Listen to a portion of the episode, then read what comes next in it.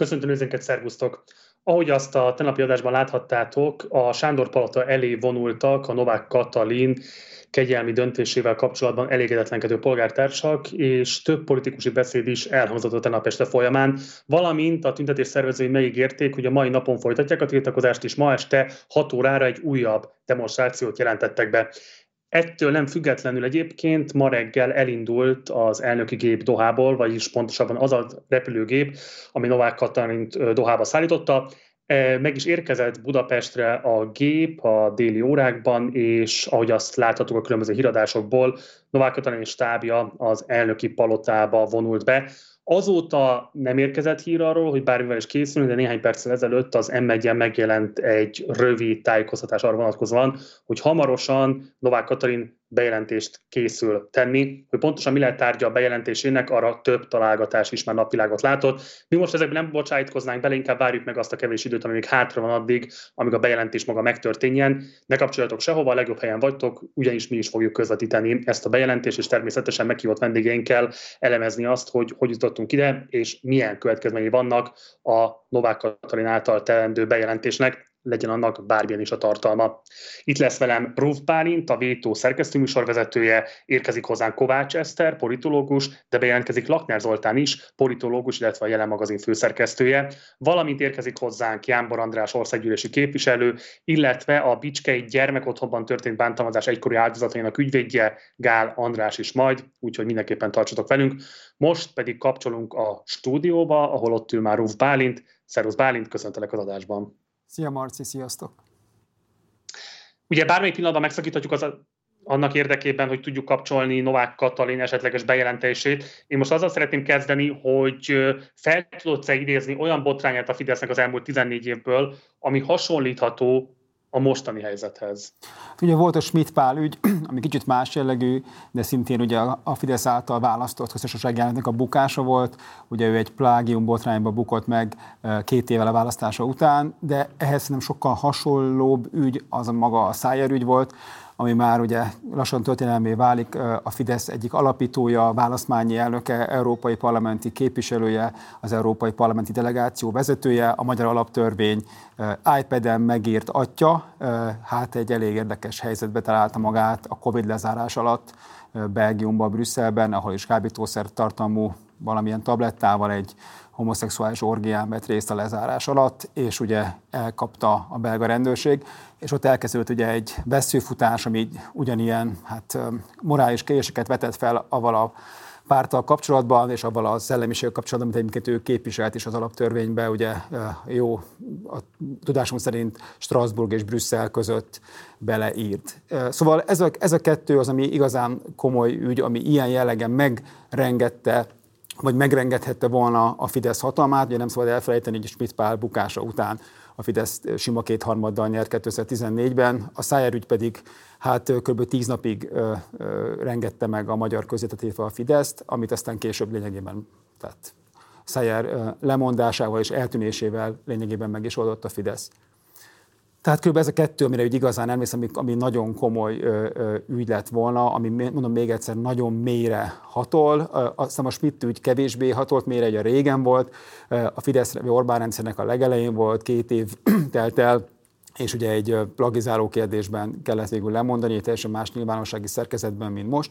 A Szájer ügy pedig szerintem egy nagyon komoly ügy lehetett volna, de aztán a Fidesz azt szépen kivasalta, az ellenzék, hát aktív és passzív segítségével. Akkor most fordulok abban a kérdésben hozzád, hogy ugye adódik a kérdés, hogy Novák Katalin önmagában viszi el a balhét, vagy adott esetben Varga is kell emiatt felelősséget vállalnia. El tudod képzelni azt, hogy ilyen szempontból ez az ügy megáll Novák Katalinnál, és neki kell elvinni a balhét, vagy elképzelhető az, hogy Varga is hát el kell számolnia az ügyben játszott szerepével kapcsolatban? Én máshogy indulnék. Szóval ez az Orbán rendszer. Az Orbán rendszerben élünk 15 éve, ebben a rendszerben lényegében semmi nem történik, anélkül, ha azt ne Orbán Viktor akarata lenne, vagy ne akar, Viktor akarta volna. Novák Katalin a Fidesznek az alelnöke volt, a Fideszben kezdte a pályafutását, és Orbán Viktor emelte, választotta ki köztársasági elnöknek, ugye ez is szinte már régen volt, 22-ben, amikor a jelölése volt, hogy az Áder, meg, Áder János után akkor Róna Péterrel az ellenzék akkor jelöltjével szembe volt Novák Katalin, akit mondom még egyszer Orbán Viktor választott ki. Orbán Viktornak volt a köztársasági elnöke, Orbán Viktor alaptörvénye alapján járt el. Orbán Viktor igazságügyminisztere volt, aki felterjesztette a kegyelmi kérvényt, Orbán Viktor igazságügyminisztere elegyezte a kegyelmi kérvényt. Szóval ez, amikor elkezdünk beszélgetni minden más név, amit bedobunk ebbe a játékba, az ugye csak egy terelése annak, hogy ez a rendszer, ugye az Orbán rendszer, az egy személyben az ő rendszere. Tehát minden felelősséget azért, a minden felelősség a végén azért inkább hozzá kötődik, vagy hozzá kapcsolódik. Nem véletlen az, amit eh, itt láttunk az elmúlt pár napban, ahogy próbálja ő egyébként lezárni ezeket az utakat, mert hogyha kicsit belekérdezünk, hogy akkor kik vannak ebben a botrányban, meg ki mozgatja a szálakat a botrány megelőzően az egész kormányzásban, hát akkor a végén csak hozzájutunk. És hogy... Ugye, nyilván nehéz ilyet mondani, de mert tehát nehéz igazából, hogy mondjam én morális mércét jól belülni, mert ugye egy olyan kormányzatról beszélünk, amely ugye tudatosan 16 évre szállított el a, kötelező, a tankötelezettség korhatárát 18 évről, amely évtizedes viszonylatban is mélyítette a társadalmi egyenlőtlenségeket a különböző csoport, társadalmi csoportok között, amely szándékosan a társadalmi mobilizáció ellenes szociálpolitikai intézkedéseket hoz. Tehát nagyon nehéz meghúzni igazából azt a határt, hogy mégis mi az, ami morálisan a legmélyebb pontja az Orbán rendszer rendszernek, de kijelenthető, hogy legalábbis most a publikus megítélését illetően ez a jelenlegi legsúlyosabb morális válsága az elmúlt 14 évben? Hát valószínűleg igen, azért nem volt olyan, hogy mondjam, egy kicsit fura a morális helyzet volt, hogy most így a furát azt nagyon idézőlesen mondom, amikor a migrációs helyzet volt, és főleg az utána lévő népszavazás kérdésében Magyarországon uralkodott, mint ilyen politikailag gerjesztett, hát nagyon rossz emlékű ö, időket felidéző hangulat, de hogy még egyszer, ez megint, hogy a, megint a felelősség kérdése. Szóval a gyermekvédelem, vagy a gyermek kérdése, mint politikai fegyver, ez Orbán Viktor nevéhez köthető. Szóval, hogy ők azt találták ki, hogy akkor ezt ő találta ki, vagy valamelyik tanácsadója, az ilyen szempontból mindegy. De az Orbán Viktor rendszerében valaki kitalálta, hogy úgy osztuk meg a magyar politikumot, hogy vannak a gyermekpártiak, akik szeretnék a gyermekeknek, hogy minél több gyerek szülessen Magyarországon, minél jobban lehessen őket támogatni, nőjenek fel egy olyan világban, amit szeretnének. Ugye minden ember, ugye én is szülő vagyok, tehát mindenki ezt szeretné, de vannak a másik oldalon állók, akik el akarják őket különböző irányba terelni, direkt összemosva egyébként a pedofiliához semmi közel lévő egyéb szexuális orientációt egymásba. Ezek az emberek, ugye, akik a bal oldalon vannak, a gyermekek ellen vannak, és a gyermekeket, gyermekeinket, mindannyiunk gyermekeit igazából a bal oldaltól kell megvédeni.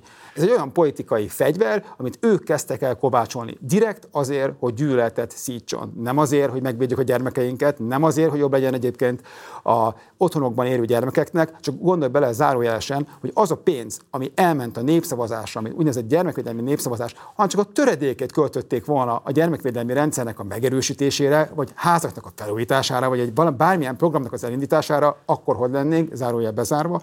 De a lényeg a lényeg, hogy ők saját maguk építették ezt a fegyvert fel, ami ugye az az érdekesebben, és ez a csodálatosan szép a politikában, meg az emberi nem tudom, gondolkodásban, hogy van egy ilyen helyzet, amit lényegében, mintha maguknak ácsolnák, ácsolnának. Hogyha kicsit az emberi kinéz, olyan, mint egy ilyen középkori moralitás mese ez az egész, hogy így elindul egy, elindul egy ilyen nagyon furcsa történet, aminek a végén mindenki a saját maga által, tehát hogy, hogy mondjam, mindenki elnyeri a méltó, méltó büntetését. Azok a, azok a képmutatók, azok, akik mindig a, nem tudom, Istent a szájukra úgy veszik, hogy igazából hát nagyon sok közük nincsen, akik úgy védik a gyermekeket, akik, akik miközben a másik kezükkel mit csinálnak. Szóval, hogy van egy nagyon érdekes ilyen morális helyzet, ami még egyszer azért érdekes, mert ő maguk tették ezt, ők találták ezt ki. És ez az, ő, ez, az ő, ez, az ő, ez az ő fegyverük volt. Ebben lövöldöztek mindenkire. Aki nem úgy gondolta, hogy ők gondolják, az már eleve valami nagyon furcsát akarna a gyermekekkel csinálni. És ezt ennek van egy ilyen nagyon furcsa, hát most egy végjátéka, vagy nem végjátéka, vagy egy, egy, egy ilyen, ilyen furcsa momentuma, ezt most meg fogjuk látni, de mindesetre az az érdekes, és ez, a, ez, a, ez az... Bocsánat, parancsolj, de fejezd, fejezd mindenképpen. Hogy, hogy, azt, hogy azt látjuk, hogy, hogy, hogy azért a hazugság, és ez nem ilyen nagy szavak, de azért a hazugság a politikában és még a NER-ben, vagy a Fidesz rendszer 15. évében is valahol kibugyog.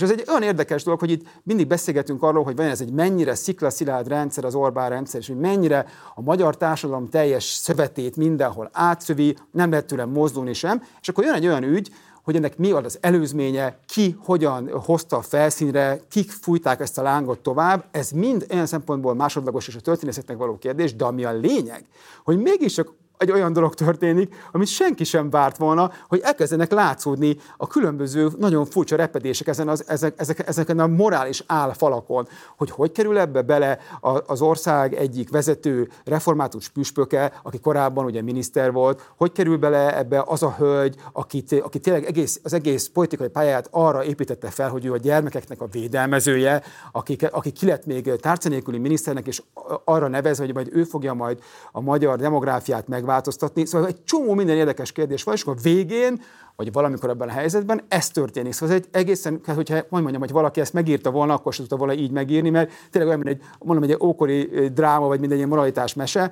és ebben, ebben élünk. És ugye ez kicsit ezért hasonlít, és ezért hoznék inkább analógiát a Szájer ügye, mert az körülbelül ugyanez volt, hogy ők, ők hozták be a szexualitás kérdését a magyar politikába ilyen módon. Ők kezdték el azt mondani, ők kezdtek direkt összemosni a, a, a, a homoszexuálisokat, homoszexuálisokat a, a, a pedofilokkal, vagy hogyan, és ezt direkt ők kezdték el összetolni, ők Igen. kezdték arról beszélni, hogy, hogy mi a normális, kik a normális emberek, hogyan vannak, és akkor a végén meg azt történik, ugye azt látjuk, hogy egy sötét, covidos, esős napon Brüsszelben, hát mégis az alaptörvény atya, hát hogy is mondjam, hát nem a hát tankönyvekbe való, vagy hát tankönyvekbe való, de nem elég fura dolgokat él át. Hát a Fideszes tankönyvekkel legalábbis össze nem illeszthető, igen. Tehát egyébként így, alapvetően így. semmi nincs azzal, hogyha valaki konszenzuális módon nem bántalmazó viselkedéssel kiéli a szexuális vágyait. Nyilvánvalóan, hogyha mondom még egyszer, ebben konszenzus van közte és a között, akivel ezt ő megteszi.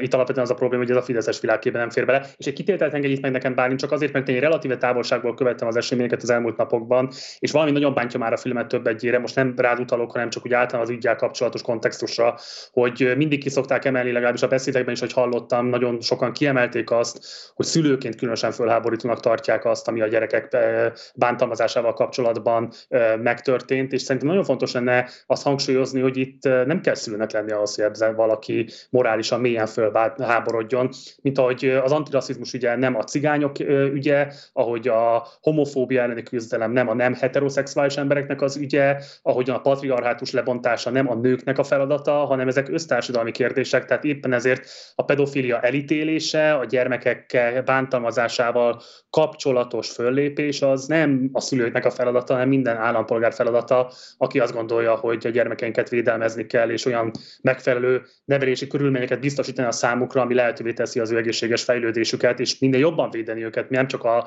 pedofiloktól, hanem a bántalmazás minden egyéb formáitól is. Ezt csak azért tartottam fontosak elmondani, mert az én megítélésem szerint egy picit erősebb lett ez a típusú hang a ügy megítélésével kapcsolatban, és talán érdemes azt is hangsúlyozni, hogy a nem szülőknek is van felelőssége, sőt lehetősége ebben a kérdésben véleményt nyilvánítani, és az ő hangjukra is szükség van ahhoz, hogy bántalmazásmentes környezetet biztosítsunk a gyermekek számára.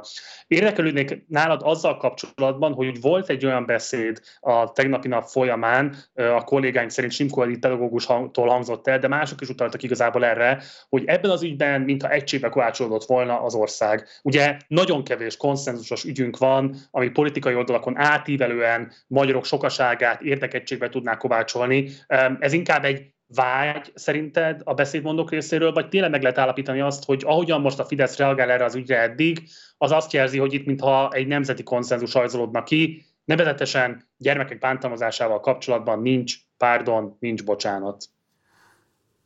Visszatérve egy másodperc, amit, amit mondtál, teljesen egyetértek veled, én azt akartam ebbe is mondani, és nem magamat védve, hogy ők próbálták ebbe beletolni a magyar társadalmat, a mi és őkbe. Mi, akik a gyerekeket védjük, ők, akik a gyerekeket nem védik. Mi, akik a gyerekekkel, akiknek van gyerekeink, ők, akiknek lehet, hogy van gyerekek, de azt igazából teljesen mindegy, mert úgyis, úgyis ami rosszat akarnak nekik, csak ebben csak én is lezárjam ezt hogy mennyire megy ez, hogy ez mennyire lesz egy össztársadalmi kérdés. Az egy össztársadalmi kérdés, hogy a magyar társadalomnak az egyik legfontosabb alap erénye, hogy nagyon-nagyon gyerekpárti, gyermekpárti, a gyermekkel való bármifajta bántalmazást mélységesen elítéli, szavakban, remélhetőleg minél többen majd tettekben is.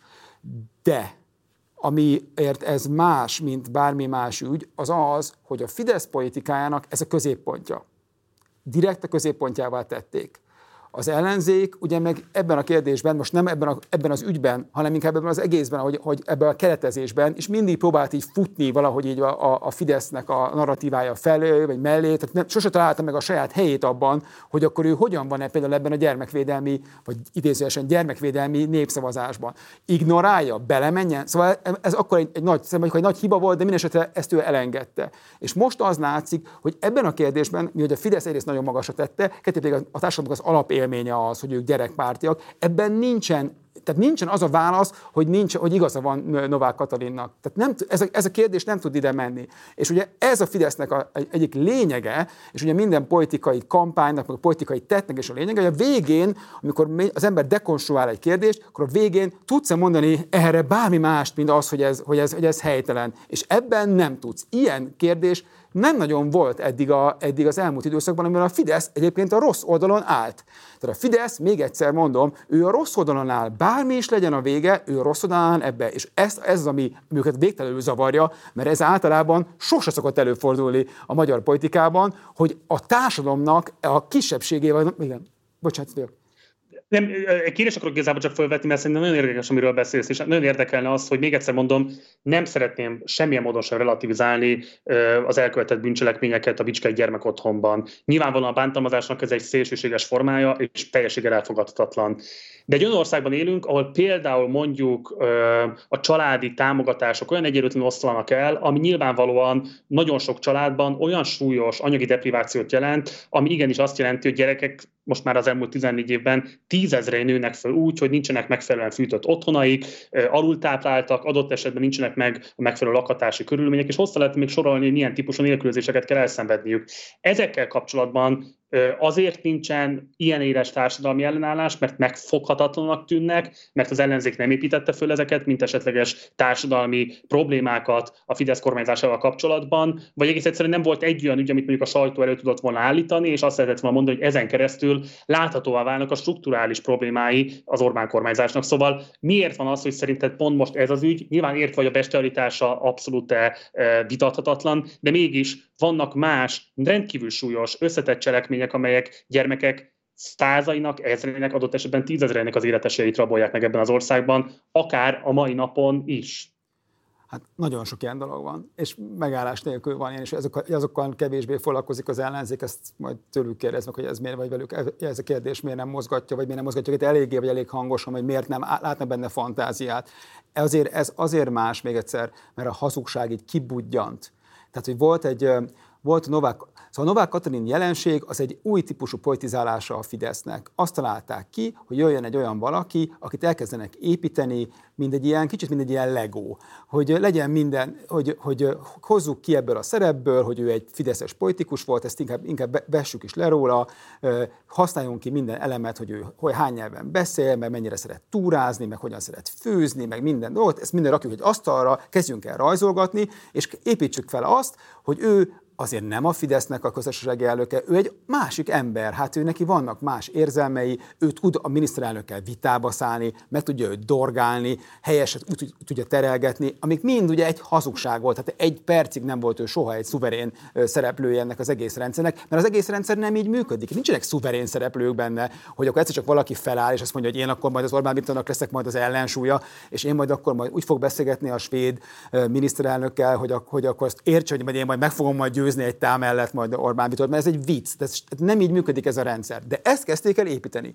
És láthatólag egyébként, most például a, kezdetétől kezdve, szóval Róna Péterrel szemben nem volt nehéz valami jobbat mutatni, mert Róna Péter szegény, aki egy, egy 80 éves professzor bácsi, nem tudott alig felmenni arra a pulpitusra elmondani a beszédét, Novák Katalin mindig felszaladt oda, mint egy, mint, mint éppen a kék túráról jött volna fel, és mondta el a maga beszédét, ott már kvázi, ott is azt már megnyerte magát a startot, és onnantól kezdve egy szépen ez így épült. Igazából semmilyen nagyon komoly botránya nem volt, ugye megcsinálta azt, amit egyébként tapasztalt Fidesz sose csinált volna meg, hogy létrehozott maga körül egy ilyen tanácsadó testületet, ott mindenki megadta neki a kósárpecsétet, bocsánat, ebben a kifejezéssel, hogy akkor mégiscsak az ő, ő nem a Fidesz, hát ő csak ő volt a Fidesz, de most már nem a Fidesz, és akkor és ő elkezdett, így, ezt elkezdte játszani, és a játszás lényegében a budaházi ö, kegyelmi kérdéskör kívül a nagyon sok dolog nem, meg se érintette, és az is igazából csak így megkarcolgatta.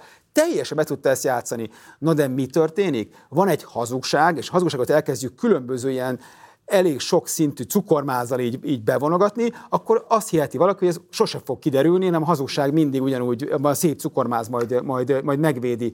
És akkor most... De segíts akkor ezzel kapcsolatban megérteni valamit, Bálint, mert ez nagyon fontos, amit mondasz. Ugye arra utalsz, hogy a hazugság az, ami végül is egyébként most kikezdte Novák Katalinnak a renoméját, és ami miatt most úgy egyáltalán fölmerülhet az a kérdés, hogy le kell mondani, vagy sem. De hát a családbarát kormányzás önmagában egy erőteljesen vitatható állítás, ha úgy akarom mondani, akár hazugság is egy olyan országban, ahol most csak azt megnézzük, a COVID járvány utáni időszakban milyen drámaian romlott a különböző mutatók alapján a gyermekeknek a mentális egészsége, hogy milyen szélsőséges mértékben pusztít a körükben a depresszió, hogy milyen típusú felmérések mutatják azt, hogy például az öngyilkossággal való gondolkodás hogyan része az ő hétköznapjaiknak. Tehát, hogy azt lehet látni, hogy egy rendkívül rossz mentális állapotban lévő gyermekkorosztályok sora van ebben az országban, és közben mégiscsak a családbarát kormányzásról beszélünk, tehát hogy ez az ellentmondás miért nem kezdte ki ezt a típusú renomét sokkal korábban. Miért kellett egy ennyire bestiális bűncselekménynek megtörténnie ahhoz, hogy kinyíljon a társadalmi többségnek a szeme?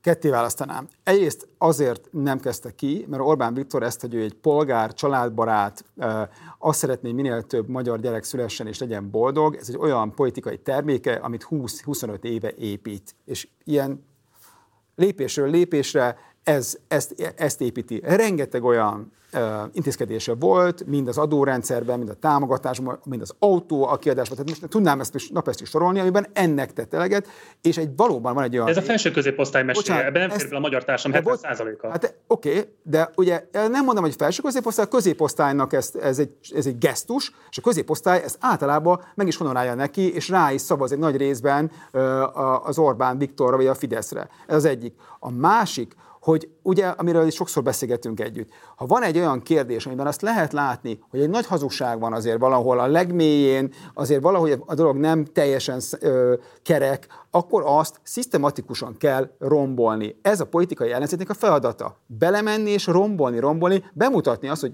ja, hát te azt mondod, hogy milyen, ö, milyen családbarát vagy, holott ennyi és ennyi ember él a létminimum alatt, vagy amit te is mondasz, hiszem sokkal fontosabb, az, hogy akár a középosztálybeli emberek is élnek olyan, vagy van, járnak olyan iskolákba, amikben például már nem kéne járniuk olyan iskolákba, olyan teherrel, olyan depresszióval, olyan, tehát most tudnám ezt napestig sorolni. De ugye ez a politikai munkának a része, ez egy hosszú dolog, tehát ez egy hosszú távú feladat, hogy valaki megtalálja azt, ahol a hazugság a legjobban ki tud jönni, és üsse, üsse, üsse, addig, ameddig ki nem jön. A Novák ügy az nem ilyen. Az nem ilyen, nem ez történik benne. Nem az történik benne, hogy egy hosszú politikai munka miatt egy olyan fegyver keletkezett, amivel aztán ez a dolog eltört. Pont ellenkezőleg, ez nem egy hosszú politikai munka, hanem a fura, hát a véletleneknek egy ilyen nagyon fura összjátéka. Ugye ez a csodálatosan szép a politikában, ezt, ezt utálja a legjobban Orbán Viktor, amikor nem bele történik, mert nem, nem az ő pozitív oldalára történik, hanem az ő kárára, amikor jön valami teljesen a derült égből villámcsapásként egy olyan ügy, ami az egész rendszert igazából persze megrengetheti, tehát megrengetheti, és ez nagyon fontos, hogy rejteti, hogyha el van zárva, le van, le van, utána, le van utána szigetelve, jön majd az ellen ö, anyag, vagy ellen ügy, vagy az ellen oda, oda ütés az ellenzékre, hogy nehogy valaki azt gondolja, hogy most ez egy dolog elindul, akkor ez, hogy az ember ezt tovább gondolja, és tovább gondoltatja, és egyszerűen elmondja a választóknak, hogy néztek már meg gyerekek, megint mi történik ebben a kérdésben, hogy mi van akkor, hogy lehet az, hogy amikor Orbán Viktor választ köztársaság elnököt, akkor először ugye a Schmidt Pál van, aki ugye egy plagizáló, utána a jön Áder János, aki ugye be, be, visszahoztak így a, így, a, így a politikai hát, parkolópályáról, aki tíz évig igazából nem csinál semmit, de hozza, tehát nagyobb botrányok nélkül csinálja, amikor meg van váltás, tehát nem egy régi Fideszes káder lesz reaktiválva, akkor pedig jön egy hölgy, aki elkezdi szerintem maga is elhinni, hogy ő más, mint az eddigi eddigi szerepei, és elkezdi magát, hogy mondjam, jobban érezni benne, és akkor látszik, hogy hirtelen hopp, egy ilyen kis apró kis banánhéjon el tud ő bukni. És ez szerintem, vagy ez szerintem ez a politikai, hát hogy mondjam, nem is, ez, az, ez amitől, amivel a, az ellenzéknek is, meg mindenkinek, aki, aki, akivel az elmúlt években abban gondolkodik, hogy tényleg még ez egy monolit, és nem lehet vele mit kezdeni, ebben látszik, hogy ez nem igaz. És ebből látszik az, hogy hiába van, és ez tényleg van, és mi is ezerszer beszélünk róla, óriási médiagépezet, elképesztő, tényleg megafon, kiskutya füle minden, de amikor egy ilyen ügy jön, akkor hiába beszél a Bohár Dániel arról, hogy nem tudom, hogy Novák Katalin igazából mennyire humanista, senki nem hiszi el neki. És nem lehet, és hiába kezd el beszélni először Kocsis Mátéáról, hogy, ez, hogy, hogy menjen mindenki a fenébe és baloldal, ő sem, még ő se hiszi el. Ő is, ő is látja, hogy ezért, oppá, ezért, ezért kell ebben a dologban változtatnom. És a legjobban, a leggyorsabban, vagy nem a leggyorsabban, de a legjobban maga Orbán Viktor látja azt, hogy ebből milyen probléma lehet, hogy egy ilyen, ha egy ilyen bomba robban az ő, hát az arcába Világos. Ugye csak a frissen becsatlakozott nézőink kedvéért említem meg, hogy perceken belül elviekben Novák Katalin valamilyen bejelentést fog tenni, amelyet az M1 fog közvetíteni, ne kapcsoljatok el sehova, mert természetesen mi is adni fogjuk azt az adást, tehát lehet majd látni nálunk is, hogy pontosan milyen bejelentése készül Novák Katalin. Egyelőre még az híradó megy az m tehát még várjuk azt, hogy a bejelentés el tudjon indulni, de amint ez megtörténik, természetesen azonnal kapcsolni fogunk majd oda, úgyhogy nem menjetek sehova. Egy picit kitértél igazából a Fidesz kommunikációra, amire akartam volna folytatni Bálint, mert hogy valóban úgy tűnt, hogy napokig nem találják a megoldást, és ugye mi részben beszéltünk erről még két nappal ezelőtti adásunkban, hogy Orbán Viktor videója az megemelése volt az ügy szempontjából, vagy inkább egy statáriális lezárása annak, hogy ez mostantól nem eszkalálódhat tovább.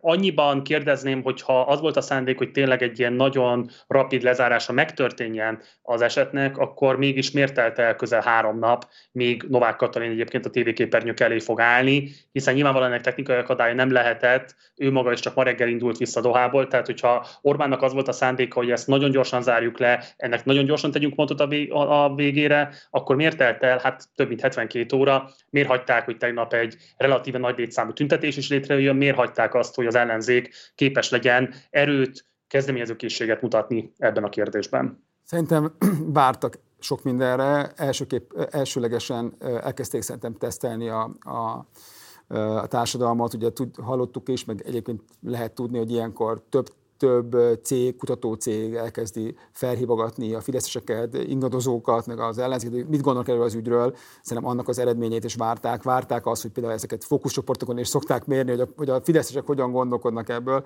Plusz szerintem uh, Hát van ennek egy átfutási ideje még a Fidesz rendszerben is, hogy amikor valaki azt gondolja például magáról, vagy azt kezdi magáról gondolni, hogy egy szuverén valaki, hogy akkor le, leessen neki, hogy a szuverenitása az pontosan addig tart, ameddig Orbán Viktorra nem veszélyes. És ez a szuverenitás, ez, ha már ilyen, ebből a közkedvelt kifejezéssel éljek, lehet, hogy Dohában az ember a szállodai szobájában jobban át tudja gondolni a saját szuverenitását.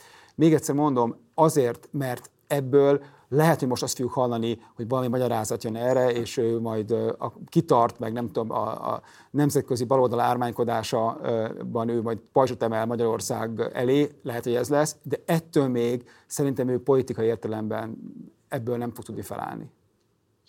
Hogyan folytathatja az ellenzék, hogyha ugye most egy órán belül kb. sőt kevesebb, mint egy órán belül elviekben tüntetés lesz a Sándor Palota előtt, addig valószínűleg meg kell történni a Novák Katalin bejelentésének, szóval a megítélésed szerint hova léphet tovább a tiltakozás, milyen irányok rajzolódhatnak ki, ugye csak említsük meg a tisztesség kedvéért, a DK, Demokratikus Koalíció saját bevallása szerint 40 ezer aláírás gyűjtött Novák Katalin lemondatását követelve, a Momentum szervezte a tegnapi, illetve a mai tüntetést is, emellett pedig ugye Donát Anna szisztematikusan végigkérdezte Novák Katalin, hát egykor, illetve még jelenlegi tanácsadóit is, akik ugye többen, akik közül ugye többen a nyilvánosságtól érkező kérdések és nyomás hatására azt a választ hozták, hogy kiállnak ebből a testületből, és ott hagyják Novák Katalint.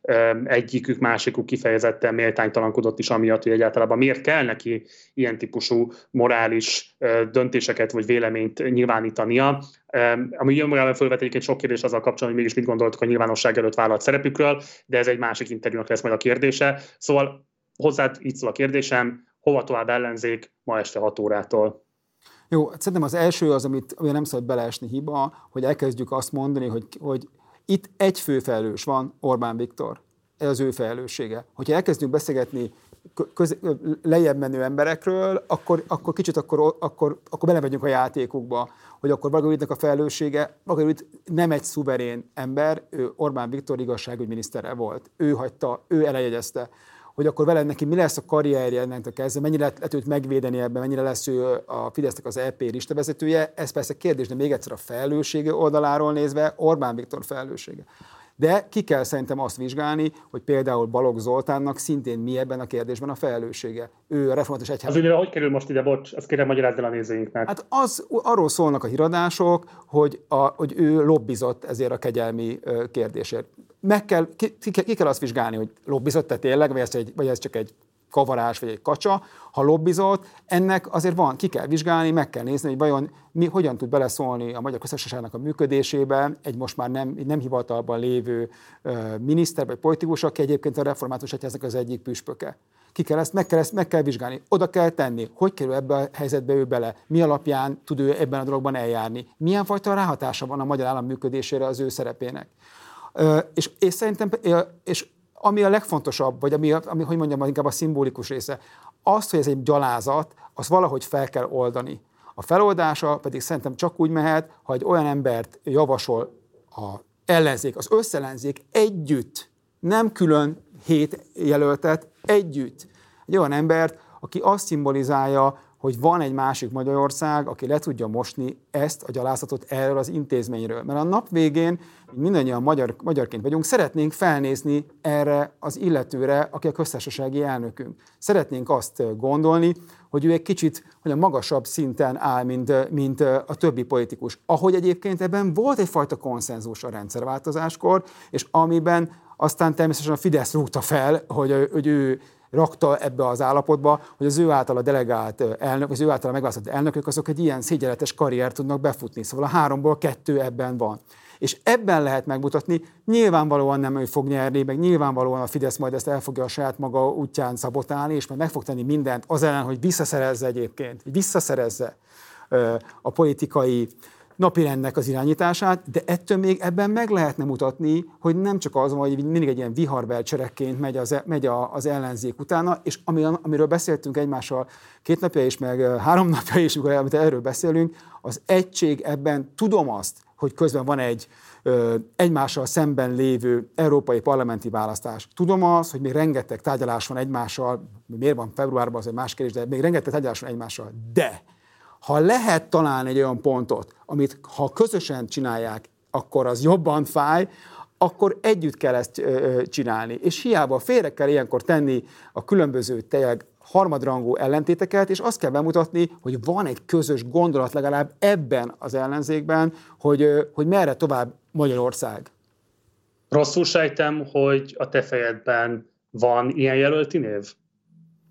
Hát nyilván gondolkodtam rajta, de én, hogyha elmondom, akkor az nyilván az a, az a lehető legrosszabb. De szerintem olyan embernek kell lennie, olyan hölgynek kell lennie, aki ebből a világból érkezik, abból, aki valóban az, azt, azt testesíti meg, hogy Magyarországon a gyermekvédelem, a gyermekek helyzete az egy prioritás, és nem azért csak rakjuk ki egy, or, egy, egy, bocsánat, egy orosz Shutterstockon megvett, hölgy, megvett hölgye lévő képpel a gyermekvédelmi plakátra, hogy szeretnénk az ellenzéket szivatni, hanem azért, mert azt gondoljuk, hogy, a, hogy egy országnak a jövője a gyermekeiben van, és az, hogy a valakinek esetleg nincsenek szülei, vagy nem olyan szituáció van, hogy az, hogy a szülei képesek őt felnevelni, akkor a magyar állam igenis nevelje őket fel becsülettel, és ne használja őket ki lépten nyomon. És szerint akkor ez egy reális célkitűzés lenne az ellenzéknek, hogy egy, találjon egy ilyen morális integritással rendelkező szereplőt, kettő, hogy ez a szereplő egyébként bírja azt a politikai nyomást, ami ebben a küzdelemben óhatatlanul rá fog nehezedni. Tehát szerinted létezik ez a személy? Hát szeretném hinni, hogy létezik. Jó. Um, ugye még egy kérdés az ellenzékkel kapcsolatban, hogy akkor azt mondod alapvetően, hogy be kell szállniuk ebbe a versenybe, és meg kell neveznünk, hogy akkor mi lenne az alternatíva Novák Katalinnal szemben, és ebben kellene ütniük a vasat.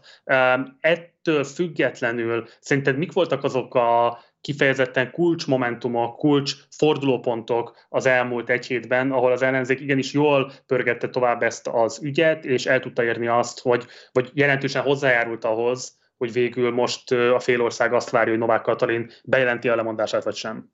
Nem tudom még ennyire szétszálazni, és nem akarok, hogy mondjam így, kötszurkálni. Én azt gondolom, hogy azért a nagy része az elemi felháborodásnak nem az ellenzéknek a munkájából született meg, hanem például abból, hogy az egyébként, hát néha még általunk is mondjuk a Fidesz befolyás alatt álló, vagy, vagy a befolyásnak egy mondjam, árnyékára vetülő médiumok, különös tekintettel a legnagyobb példányszámú Blikre, az egész ügynek az elejétől kezdve ebben egy morális felháborodás oldalán állt. És így azért elég sokat lehet azért elérni abban, hogy az emberek ne csak egy ilyen mindennapot 156-szor olvasott botrányként gondoljanak erre. Szerintem ez nagyon fontos. A második az, hogy maga az ügy milyen hogy a Szájer ügy is olyan volt, hogy ugye persze ez egy másik eset volt, mindenki be volt zárva és nézte a tévét meg a Facebookot, de mégiscsak a, attól a perctől kezdve, hogy Szájer lejött azon az ominózus RS csatornán, és akkor, hogy ez ebből botrány lehet, az egész ország tudott róla. Az egész ország tudott róla.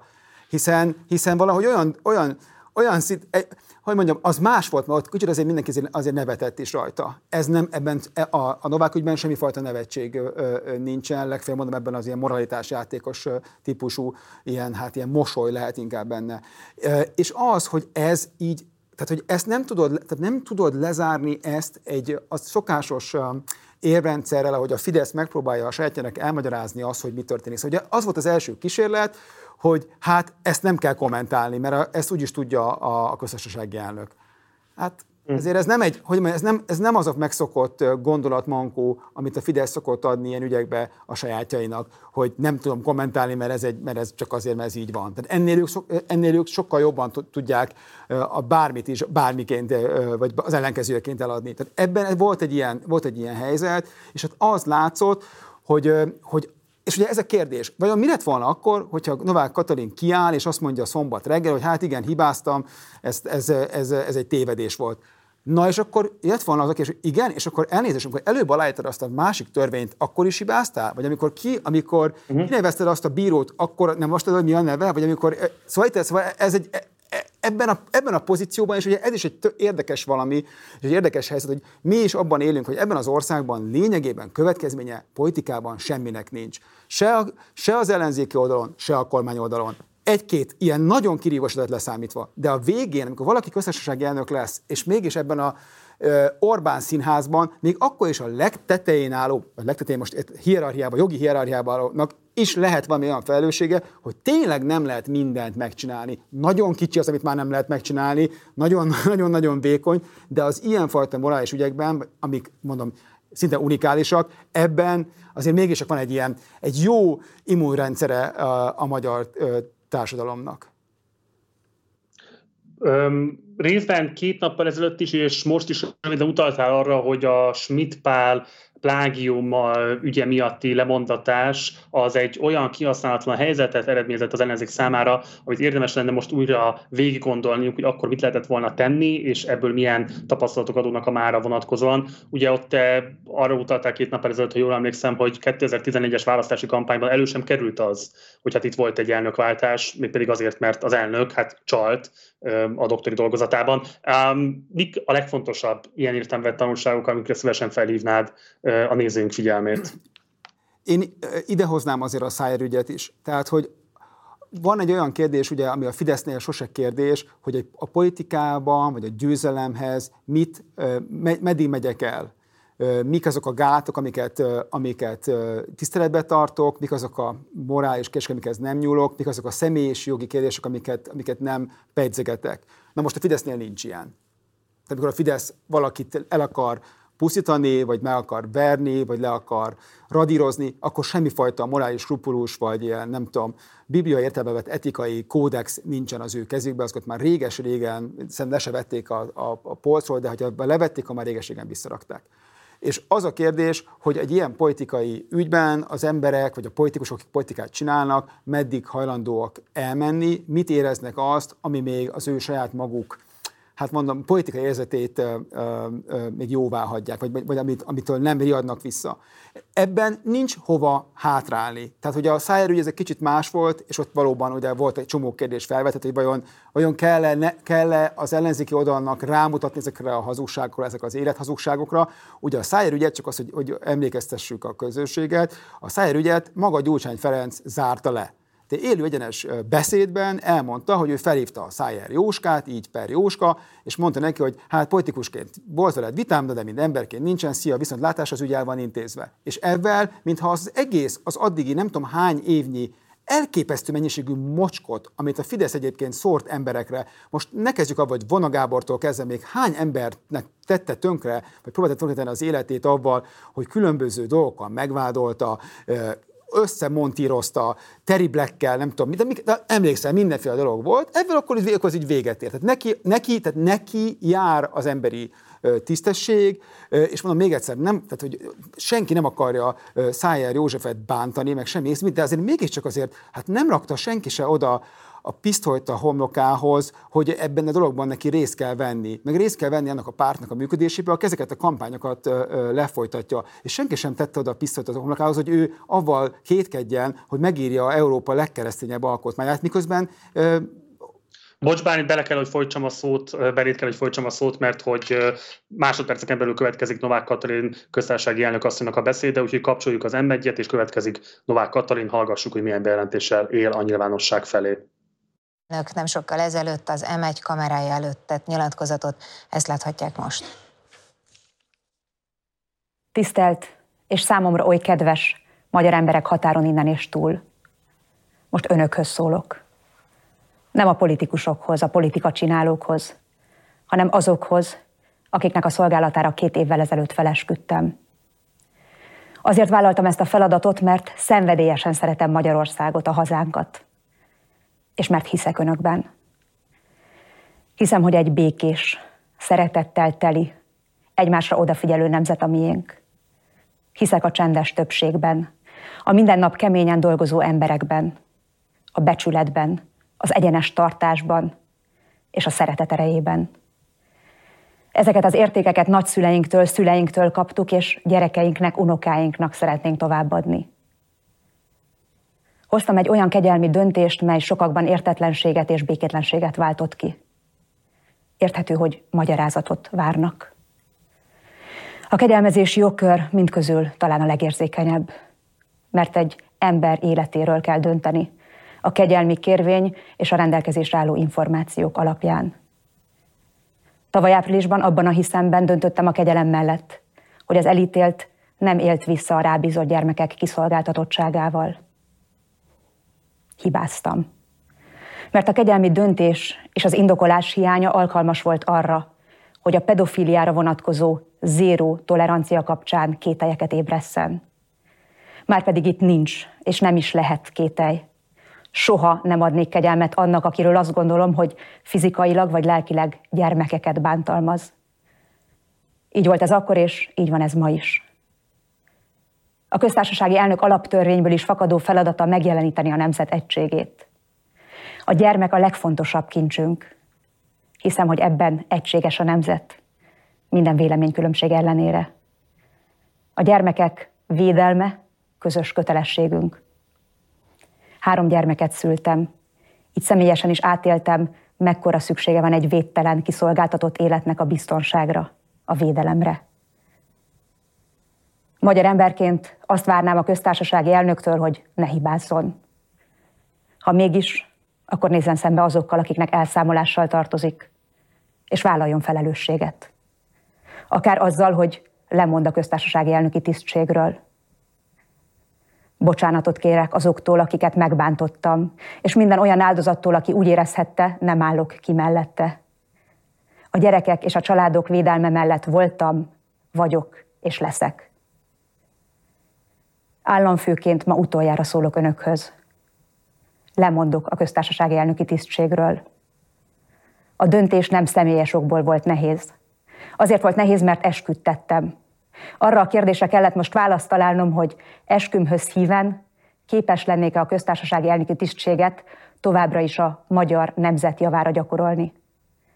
Rendelkeznék-e azzal a mozgástérrel, amely ahhoz kell, hogy szuverén államfőként jól teljesítsem a feladatomat nem a válaszom mindkét kérdésre.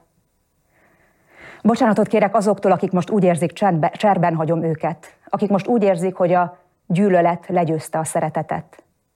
Azt a kérdést kellett feltennem magamnak, mit üzenek döntésemmel a gyerekeinknek, a magyar fiataloknak. Én arra biztatom őket, hogy szolgáljanak minden erejükkel, tehetségükkel. Ne adják fel a nehéz pillanatokban sem. Tartsanak ki, amíg lehet. A hibáikért vállalják a felelősséget, és ha úgy érzik, hogy fel kellene áldozniuk szuverenitásukat, akkor legyenek képesek méltósággal átadni a helyet valaki másnak. A szuverenitás drága kincs. Az embernek, a nemzetnek egyaránt. Vigyázzunk rá. Köszönöm. Köszönöm önöknek, hogy célt és értelmet adtak a köztársasági elnöki feladatnak. Köszönöm a találkozásokat, amelyek a legnagyobb ajándékai voltak ennek a két évnek.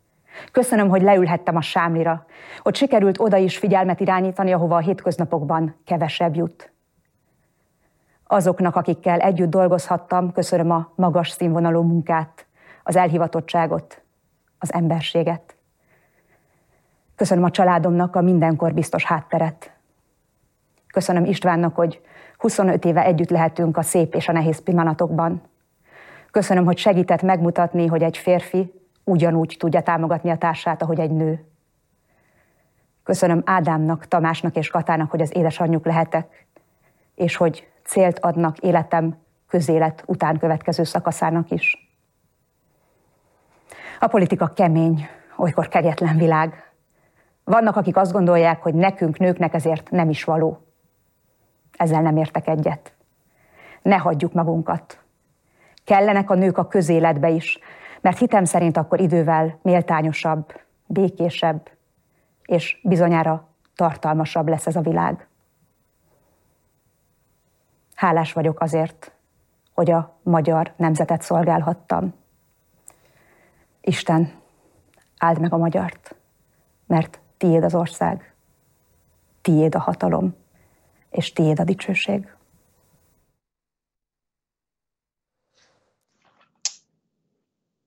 Ez volt tehát Novák Katalin lemondása a köztársasági elnöki pozícióról, amit, ha jól értem, akkor mostantól kész tényként vehetünk, majd nyilván itt a jogászok meg fogják mondani, pontosabban mikortól lép érvénybe egy ilyen lemondás, hiszen gyakorlatilag ilyen nem történt még a magyar köztársaság rendszerváltás utáni történetében, de most folytatjuk a téma kitárgyalását. Itt van velem továbbra is Ruf Bálint. Bálint, itt próbáltam közben jegyzetelni és követni azt, hogy milyen indoklással élt Novák Katalin. Ugye a magyarázat végül is ennyi volt, ezt a szerkesztő jegyezte föl, abban a hiszemben döntöttem, hogy az elítélt nem élt vissza a rábízott gyerekek kiszolgáltatottságával, tehát mint hogyha Novák Katalin azt ismerte volna be, hogy nem kellő körültekintéssel látta el ezt a kegyelmi kérvényt, nem kellő körültekintése ítélt meg ennek a kegyelemnek a jogosultságát. Tehát itt akkor igazából az a kérdés, hogy azért hozta meg ezt a döntést, meg kiderült, hogy nem kellően fölkészült, vagy pedig azért, mert rájött, hogy morálisan vállalhatatlan döntést hozott. Hát, amiről beszéltünk ebből nem volt meg, megfordulás ebből, amit ő is mondta. Mondta a szuverént is, látod? és a, a vidám, vidám szónak, amit itt visszahoztak így a világban, aminek én Magyarországon, így az Orbán rendszerben nem sok értelme van. De amit szeretném volna mondani, az az, hogy szerintem ez volt a, ezt tehette meg, szerintem ez a, ez a lépés volt az egyetlen, amit meg tudott tenni. Megmérték, és látszott az, hogy, hogy ebből nem lehet, tehát ebből nem lehet hogyan megfordulni. És pontosan, amire, amire mondott Novák Katalin, az az, hogy ez a gyermekek kérdése, ugye, amit, amiről beszéltünk, szóval Novák Katalin e, az egész politikai pályáját ebben a politikai kérdésben töltötte, ezért lett ő közösségi elnök, ezért is, ezért is lehetett volna képes őt tovább tartani. Egyébként az az érdekesség, csak hogy mondom, én jogász is vagyok, vagy jogász vagyok vagy alapvetőleg, hogy Kövér László lesz a közösségi elnök átmenetileg, aki egyszer már volt, hiszen Schmidt Pál után szintén ő volt az átmeneti közösségi elnök, ugye a, a mindenkori házelnök veszi át ilyenkor a, fel, a, fel, a feladatait, és hogy az az érdekesség, hogy Schmidt Pál, ugye ezt kiszámoltam, 605 napig volt közösségi köztársasági elnök, Novák Katalin pedig 641 napig volt köztársasági elnök, szóval ez, egy ilyen, ez a 600-as szám, ez egy ilyen mondjam, forduló pont a, a Fidesznél. És szerintem nincs egyszerűen, hát ez, ez, volt, ez volt a várható, politikai, ez volt az egyetlen egy értelmezhető lépés, hogy ez a dolog ne tudjon eszkalálódni. Ez a fejezete így véget ért ennek a kérdésnek, és most mi a következő fejezete, mi hogyan tud a politikai felelősség tovább hát menni, vagy egyáltalán nem menni, le tudja zárni a Fidesz? Ezt. Biztos vagyok benne, hogy mindent el fognak követni a köze- ma estétől kezdve, hogy a figyelem ne erre menjen, tehát mindent be fognak ebben kapcsolatban vetni, és elkezdik majd most, na most elkezdődik az igazi kommunikációs hadjárat, de ettől még a tény, tény marad, Novák Katalin egy gyermekmolesztálási ügybe bukott bele. Még egy utolsó kérdésem van hozzád, Bálint, aztán érkezik hozzánk Kovács Eszter politológus, akivel folytatjuk a téma kitárgyalását, hogy amikor Novák Katalin föltűnt a színen, akkor gyakorlatilag a generációváltásnak is volt egyben a szimbóluma, hiszen azt lehetett látni, és maga egyébként Orbán Viktor is utalt erre, hogy részben nők megjelentek a fideszes politika első vonalában, fontos szerepeket vittek, másrészt pedig, hogy fiatalabbak voltak, mint a fideszes vezető garnitúra, talán ebbe a generációba sorolható még Varga Judit is. Azzal, hogy ugye Varga Judit már kvázi kvázi bukott miniszter, most pedig Novák Katalin bukott köztársasági elnök, mennyiben fog csorbát szenvedni ez a típusú fiatalitási kísérlet? Mit lehet erről elmondani? És kérlek, hogy azt is fűz még bele a válaszodba, mert erre is kíváncsi vagyok, hogy Novák Katalinnak azért volt egy elég erőteljes kísérlet arra, hogy egy önálló, szuverén karaktert mutasson Orbán Viktorral szemben, tehát hogy ne legyen semmilyen szempontból sem bábként beazonosítható, sokszor kifejezetten olyan típusú cselekedetekre is vetemedett, amelyek ugye a kormányzati politikával kvázi szembe mentek. Talán az ukrajnai álláspont kapcsán volt ez a legszembetűnőbb a nyilvánosság számára.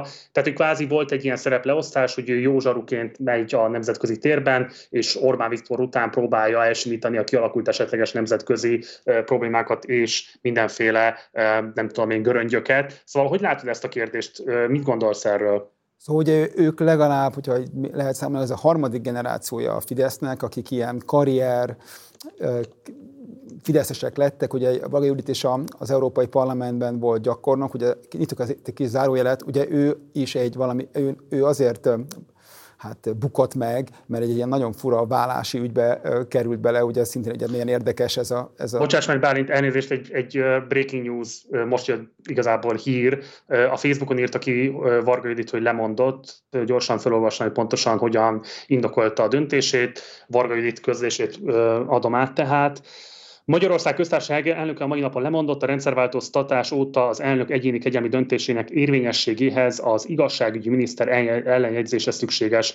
Én folytattam azt a több mint 25 éves gyakorlatot, miszerint az igazságügyi miniszter tudomásul veszi az elnök kegyelmi döntését. Az elnök döntésének ellenjegyzéséért a politikai felelősséget vállalom, Visszavonulok a közélettől, lemondok országgyűlési képviselői mandátumomról és az EP lista vezetéséről is. Mindenkinek hálásan köszönöm a munkáját, akivel az elmúlt években egy csapatban dolgozhattam. Magyarország a továbbiakban számíthat rám nemzeti érdekeink és értékeink védelmében, így fogalmazott Varga Judit abban a Facebookos posztjában, amiben bejelentette lemondását. Bálint tiéd a szó. Na, hát igen. Szóval ez meg a másik. Tehát, hogy ez is várható volt. Egyébként csak kis érdekesség, Dávid Ibolya az első Orbán kormányban nagyon régen volt, nem jegyezte ellen Gönc Árpádnak a kegyelmi kérelmét akkori bankár ügyben. Tehát ez, amit a 25 éves hagyomány, ugye, hogyha úgy számold, akkor hát akkor pont belejön, hogy, hogy ez hogyan van.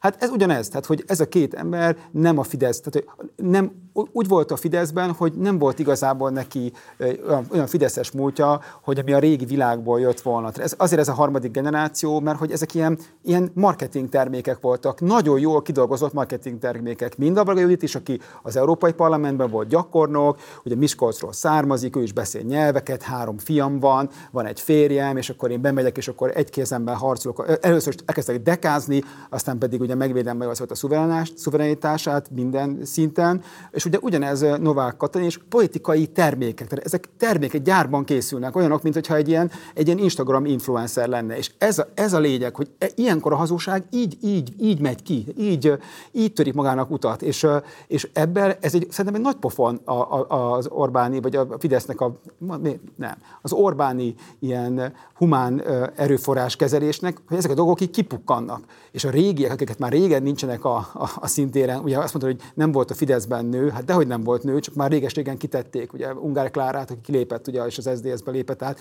és onnantól kezdve... Hát, hogyha az ősidőkig megyünk vissza Bálint, akkor valóban lehet azért találni nőt, még a Fideszben is. Igen, találni. igen, de hogy ugye, ugye pont erre volt a válasz ez, hogy nincsen a Fideszben nő. Ugye azt mérték, azt látták, hogy hol vannak a hölgyek, akiknek azért mégiscsak valahogy reprezentálni kell egy olyan országban, hogy minimum 50 inkább több százalék a nő a, a, a választópolgároknak, és ezekre lettek ők kitalálva. És egyébként ők egymással is versenyeztek, egymás voltak versenyeztetve. Ki a nagyobb politikus sztár az Instagramon? Kinek jobbak a különböző képei? És ezek ők ilyen, mondom, ilyen politikai, ilyen influencerek lettek, és ezekből lettek felemelve. És aztán ugye az történik, hogy hát sajnos, vagy nem sajnos, nem ugye így működik a világ, hogy azért a végén valamikor az igazság pillanata eljön. Ha a legvégén, de akkor is valamikor eljön.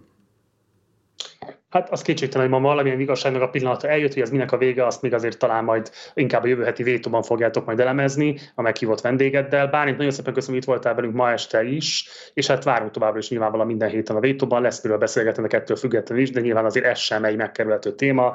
Csütörtökönként este 6 órakor jövő héttől kezdődően minden héten továbbra is nézzétek Ruth Bálintot, illetve a meghívott vendégét. Bárint, köszönöm szépen, hogy itt voltál velünk, minden jót neked, szervusz! Köszönöm a lehetőséget, sziasztok! Azonnal folytatjuk a műsort, és érkezik Kovács Eszter politológus a stúdióba, de előtte nézzünk meg egy összeállítást Novák Katalin elnöki pillanataiból. Soron következik Magyarország köztársasági elnökének titkos szavazással történő megválasztása. Mi nők gyereket nevelünk, beteget ápolunk, főzünk, kettő helyett is helytállunk, ha kell, pénzt keresünk, tanítunk, Nobel-díjat szerzünk, ablakot pucolunk.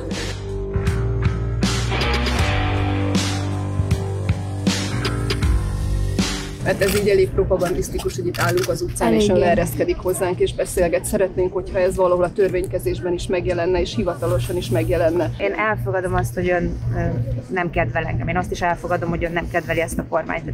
Maximálisan tiszteletben tartom a véleményét, de szerintem egymás sértegetésével nem megyünk ez előbb. Nem de, de, de, Szent Atyám, a magyarok és világszerte milliók önben a béke emberét látják.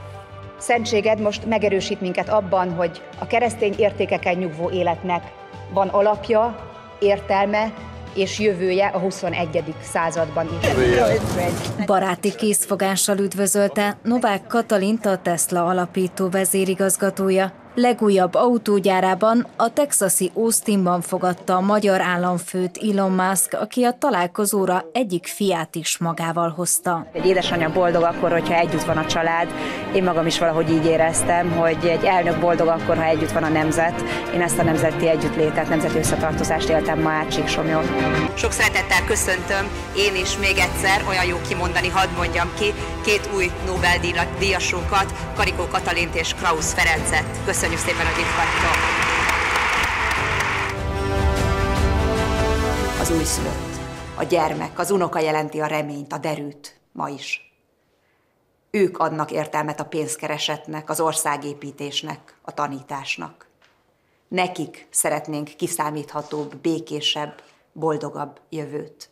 Megfordult-e a fejében, hogy lemond, és készen nyilvánosságra hozni a kegyelmi döntésnek az indoklását? Több mint egy évtizede a közéletben, és három gyermeknek az édesanyjaként is a magyar családok és a gyerekek mellett állok. Három gyermeket szültem, és három gyermeket nevelünk. Undorodom a pedofiliától.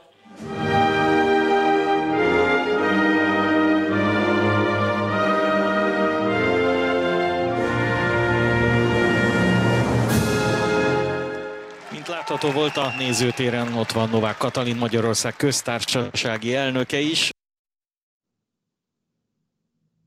Frissen becsatlakozott nézőink számára mondanám, hogy ez a rendkívüli élő adásunk, amelyet azért szerveztünk, mert Novák Katalin néhány perc ezelőtt bejelentette lemondását a köztársasági elnök tisztségről. Ezzel párhuzamosan egyébként meg Varga Judit is bejelentette azt, hogy visszaadja minden politikai tisztségét, nem indul a következő választáson és visszavonul a közélettől. Ezt a témát tárgyaljuk ki meghívott vendégeinkkel, már itt is a stúdióban Kovács Eszter, politológus. Szervusz Eszter, köszöntelek az adásban. Szia Marci, köszönöm szépen a meghívást.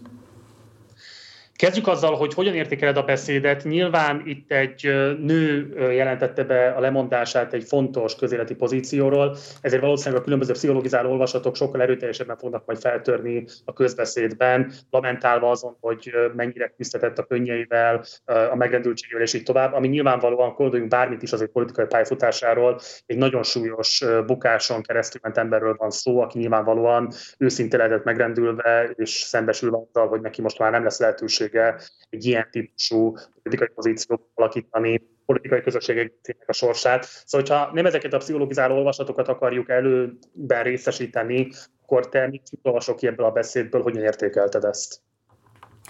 Nyilván próbálta menteni a saját arcát, és nem csak a saját arcát, vagy a saját méltóságát, hanem azokat az üzeneteket is, amit éveken keresztül képviselt, ugye mondott ilyeneket, hogy a gyermek a legfontosabb kincsünk, és ez maradt így, megtartotta azt, hogy a saját anyasságát behozta, mint szempont, és mondta azt is, hogy hát semmiképpen se jelentse az, ez azt, hogy a nőknek nincs helye a közéletben, vagy hogy a politika nem a nőknek való, ha több nő lenne, akkor méltányosabb, békésebb, tartalmasabb lenne a politika, vagy maradna, hát most akkor néhány perc óta tudjuk, hogy egy másik nővel is kevesebb lett a politika, tehát nem csak Novák Katalina, hanem Varga Judittal is. Tehát, hogy igazából marad ebben a hát, konzervatív női politikusi nem tudom, szerepfelfogásban, vagy az, ami módon egy konzervatív nő meg tudja jeleníteni azt, hogy ő neki miért van helye a közéletben. Tehát ő, mint anya politikus, ezt hallottuk tőle többek között nyilván azok mellett, hogy mentette a, próbálta menteni a menthetőt, bocsánatot kért az áldozatoktól. Ugye a beszélgetésünk előtt volt egy összeállítás Novák Katalin elnöki legjobb pillanatai, vagy legmeghatározó politikai pillanataiból. Nyilván nagyon korai még egy összegző megállapítást tenni arra vonatkozóan, hogy mégis mik voltak a legfontosabb üzenetei, adott esetben politikai eredményei az ő elnöki időszakának, de mégis, hogyha egyet-kettőt ki kellene emelned, nem feltétlenül prioritási sorrendben, csak amelyek így eszedbe jutnak és fontosnak tartod megjegyezni. Ugye itt az előző blogban Ruf Bálintal arról beszéltünk, hogy Novák Katalin arca, és egyben egyébként él figurája is volt annak a típusú fiatalitási kísérletnek, illetve a nők megjelenésének a Fidesz politikájában, ami a 2010-es évek közepétől egy nagyon erőteljes célkitűzése volt Orbán Viktornak. Ez most szerinted végleg léket kapott, ez a típusú törekvés? Elmondhatjuk, hogy ez innentől kezdve legalábbis hát kudarcot termelt az elmúlt éveket figyelembe véve, vagy korai lenne ilyen típusú állításokat megfogalmazni? Hát abban a Bálintal értek egyet, hogy várjuk ki, hogy ö, mi következik most.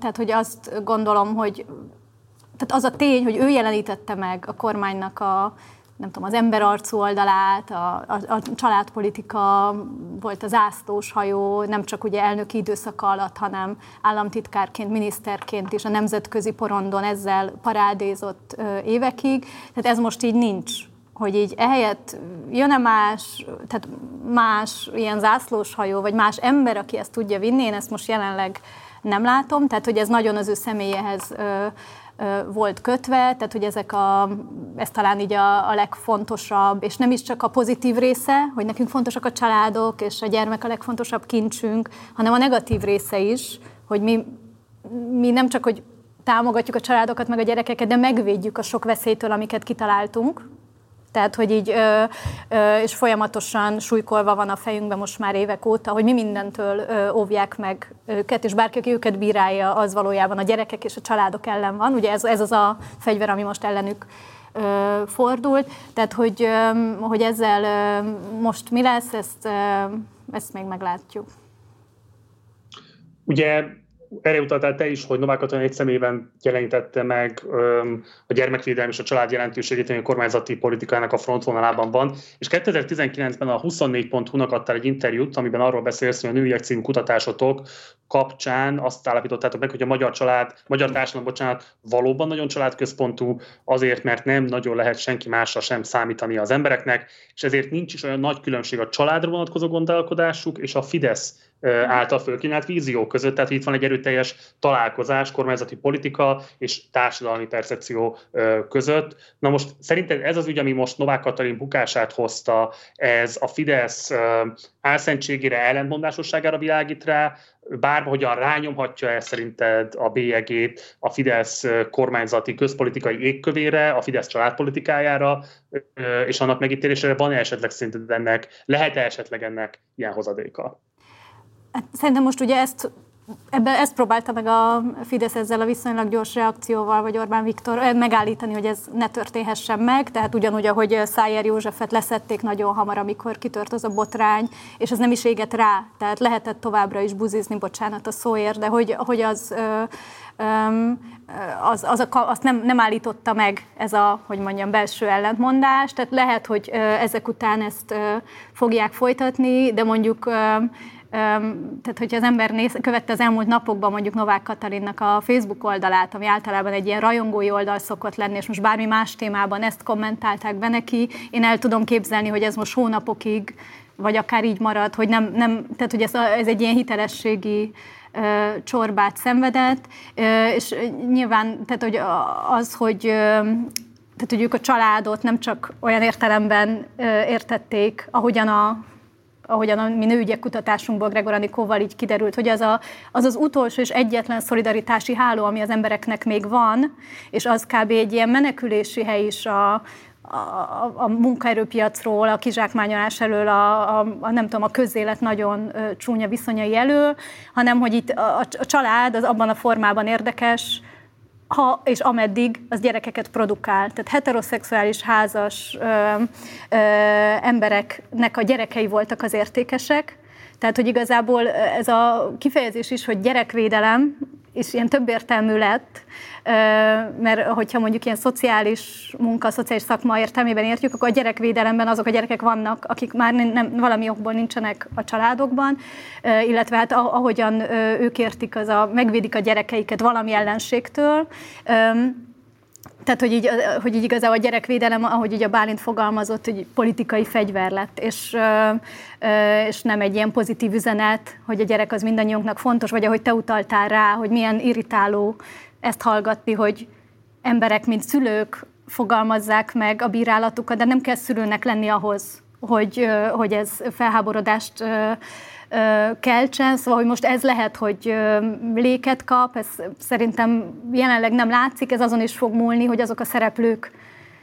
akiknek van hatalma a nyilvánosság befolyásolása, hogy rámutatnak-e arra, hogy itt, itt valami nagy hitelességi probléma történt, vagy hagyják elmenni, hogy jó, a probléma gyökere úgymond ö, megoldódott, de hát hogy ez nem a gyökere, hanem az van, hogy politikai termék a gyerekvédelem, meg a gyermekek védelme, ö, és ö, mi van azokkal a gyerekekkel, akik már megszülettek, ö, tehát hogy, ö, hogy ugye az egész család diskurzus egyrészt ö, olyan értelemben volt érdekes, hogy csak a házas heteró családok, másrészt ö, ö, abban a tekintetben, hogy a demográfiai válság, tehát hogy ez a ö, szülessenek meg a gyerekek, de azok a gyerekek, akik már megszülettek, azokkal mi is van? Tehát mi van az oktatási rendszerrel, mi van azokkal a gyerekekkel, akiknek nem jut kellő segítség otthon, vagy akik Igen. szegénységben élnek. Mi van azokkal, ez, és ha a nőügyek kutatásunkra visszautalhatok, mi van azokkal a szülőkkel, akik a munkaerőpiacon helytállnak, és elképesztő munkakörülmények között dolgoznak, magyarul nem tudják a gondoskodási feladataikat ö, beiktatni, ö, vagy nem tudnak kellő figyelmet a gyerekeikre foly, ö, fordítani, vagy ö, egyszerűen azért, mert olyan elképesztő feszültség van a között, hogy mik a munkaerőpiac elvárása, és mi, milyen időre és szeretett nem tudom, mennyiségre lenne a gyerekeknek szüksége. Tehát, hogy a, a, mondjuk a munkáltatókkal szembeni konfliktus felvállalásban például nem biztos, hogy partnerük ö, volt a kormány, ha arról van szó, hogy tehát, hogy nem azért szülünk gyerekeket, hogy ö, aztán ö, ne legyünk velük, hanem hogy igenis szeretnénk, és ezt például szeretnénk velük lenni, ö, és az például a munkaerőpiaci részvételnek a módja, hogy Magyarországon megvalósul a többség számára, az nem adja ö, meg ezt a lehetőséget. Tehát, hogy igazából ez is ö, ö, kérdéses, hogy, ö, hogy hogyan segítette a családokat a kormányzat, azon kívül, hogy megóvta mindenféle mumusoktól a, a világban. Közben nézőink kedvéért mondanám, hogy a műsorba fog érkezni majd Lakner Zoltán, Jánbor András, illetve Gál András is, illetve elvében 6 órától a Sándor Palota előtt tüntetés szervez továbbra is a Momentum. Amint lesznek ott fejlemények, természetesen kint áll már a stábunk, és azt is fogjuk közvetíteni. Eszter, ugye a demográfiai problémák nyilvánvalóan Novák Katalin bukásával itt maradnak velünk, részben te is erre utaltál, hogy számos a gondoskodás és a gyermekvédelem elemi kérdéseit tekintve is számos ilyen kérdés adódik, amire muszáj lenne valamilyen típusú válaszokkal szolgálni a kormányzatnak, de szerinted van-e most bárki a Fideszben, aki átveheti azt a típusú frontpolitikusi szerepet, amit Novák Katalin töltött be az elmúlt közel fél évtizedben?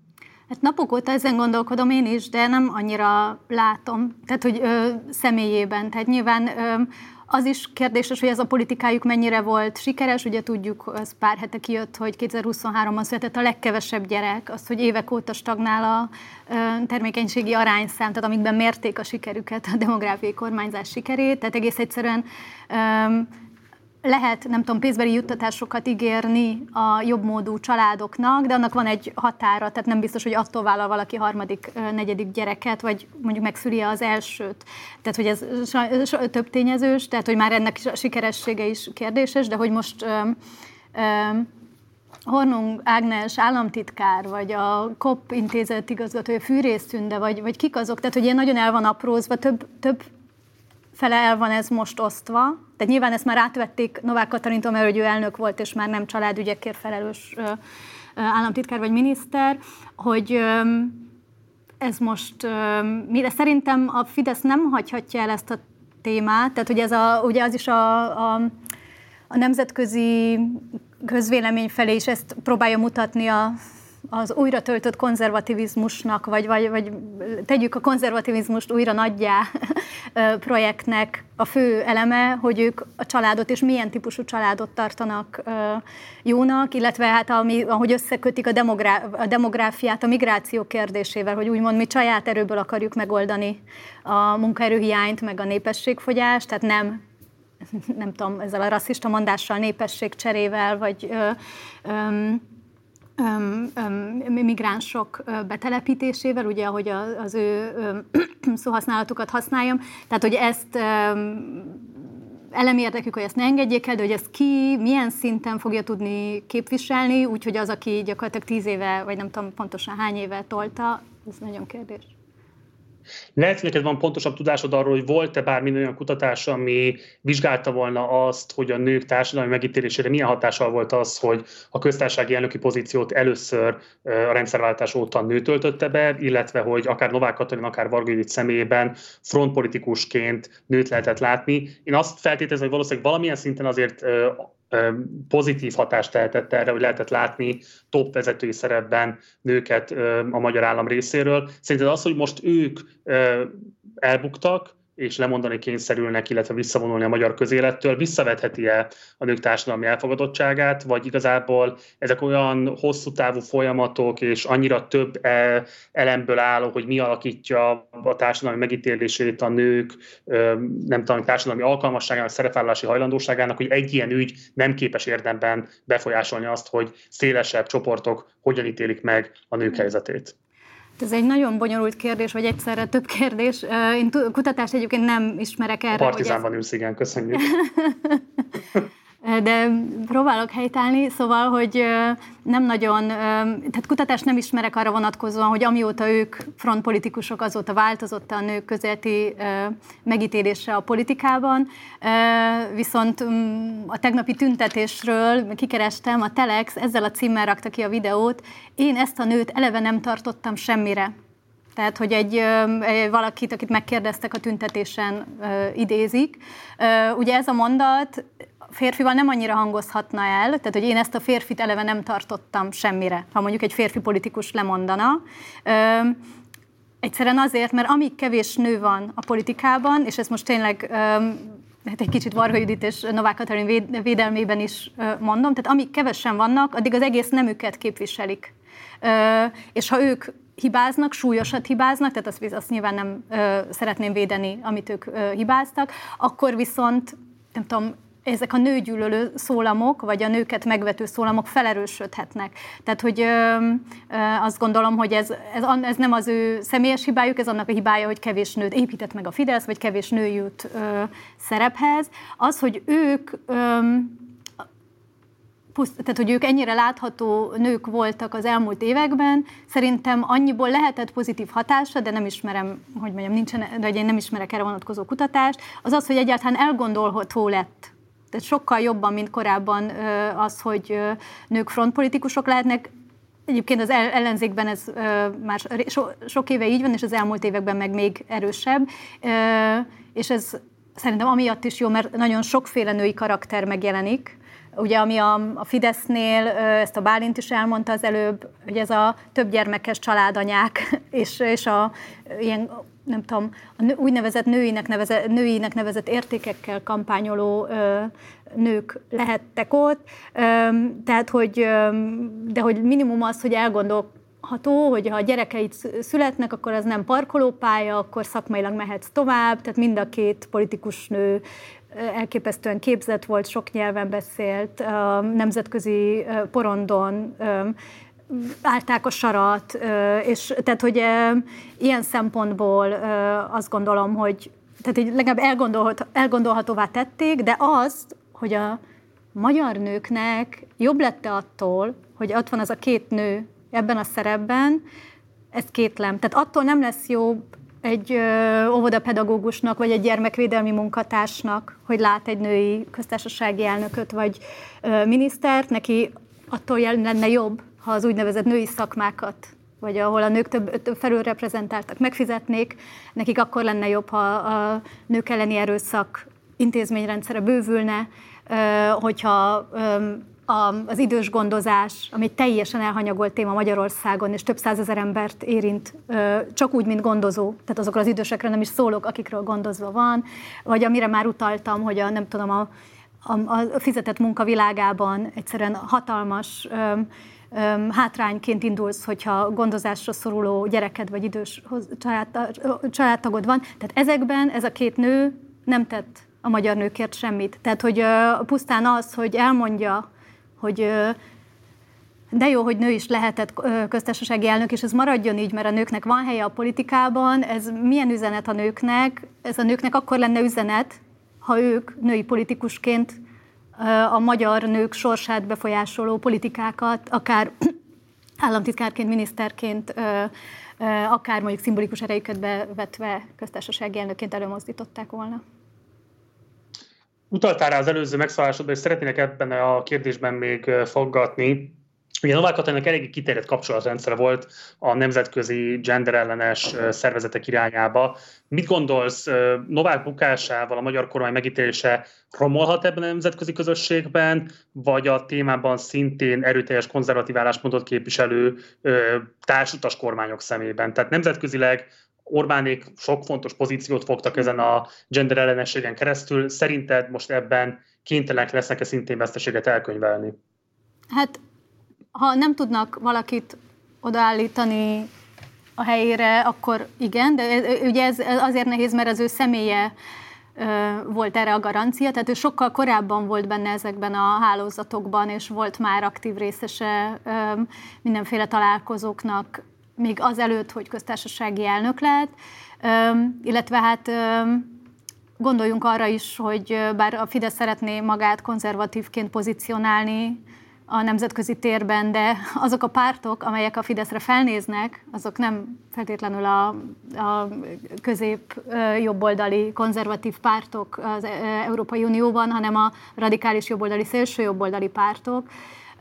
Tehát ugye a Fidesz jelenítette meg számukra azt, hogy úgymond, van alternatíva, hogy az AFD, Alternative für Deutschland nevét idézzem, és ők maguk is ezt rendszeresen elmondták. Ott olyan értelemben is, hogy van olyan kormányzat Európában, ami a családpolitikát priorizálja, és mégpedig a megfelelő családokat támogatja, és a megfelelőt azt nagyon idézőjelben mondom, tehát házas, heteroszexuális, több gyereket vállaló fehér családokat, illetve hogy ő fel kell a, nem tudom, a, a civilizációnkat veszélyeztető gender ellen, vók ellen, a identitáspolitika ellen, nyilván ezt lehet hosszan kibontani ezt a problémahalmazt, de tehát, hogy ezekben Novák Katalina megjelenítője volt a pozitív részének is, tehát lásd, három gyermekes családanya, és korábban családügyi miniszter volt, és milyen sokat tesz a magyar kormány a családokért, de olyan értelemben is, hogy hogy meg, ez a családvédelem, vagy gyerekvédelem, ez a megvédjük őket a mindenféle külső veszélyektől, és ez, tehát szerintem ezen a ponton tényleg kapott egy ütést most a kormányzat, illetve egy képviselő kiesett ebből a képletből, aki ezt így kifele tudta képviselni. És akkor egy záró kérdése van még időnk, mert halassan majd fogunk kapcsolni a Sándor Palota elé, ahol a tüntető tömeg gyülekezik. Elsőként Hodász András mond majd beszédet, utána pedig Donát Anna, Momentum mozgalom elnöke. És most egy kicsit a, ne a politológusi énedet, hanem a politikát követő énedet szeretném megszólítani.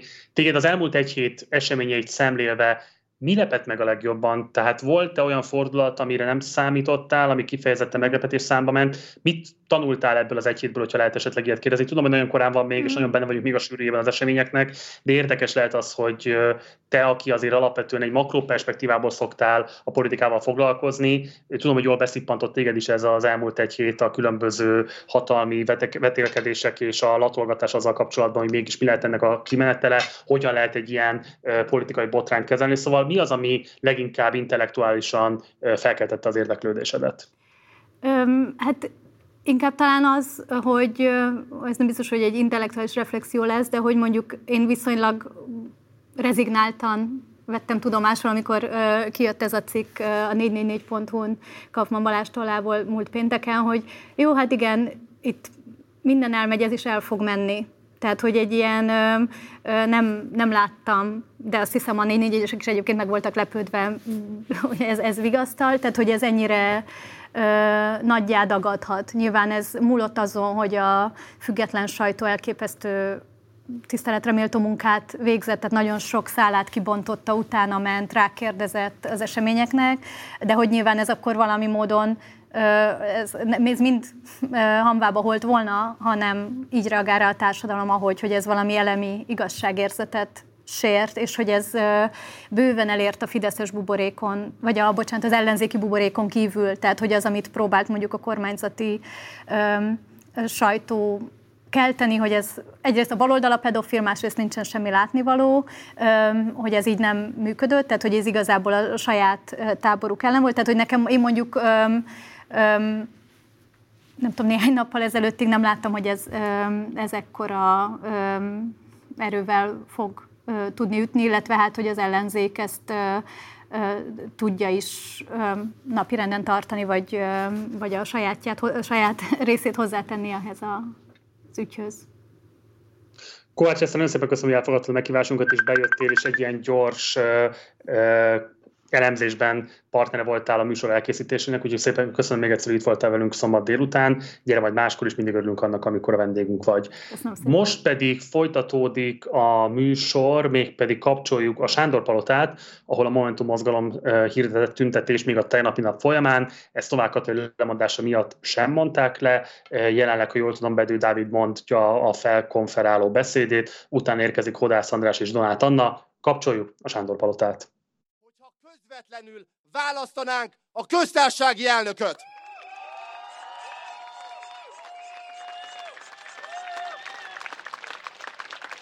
A jövőben és a következő napokban ezért kell harcolnunk. Mert most megmutattuk, hogyha együtt összejön ez a társadalom, összejön a magyar nép, akkor bármit el tudunk érni. Még azt is, hogy Novák Katalin és Varga Judit lemondjon.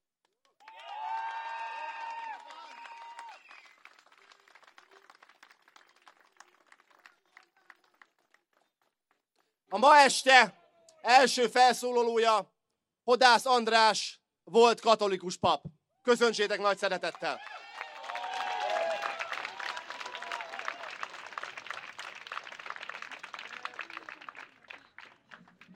Nagy, szer- nagy szeretettel köszöntelek benneteket, és egykori áldozatként engedjétek meg, hogy első körben megköszönjem nektek, hogy kiálltatok értünk ezekben a napokban. Köszönjük!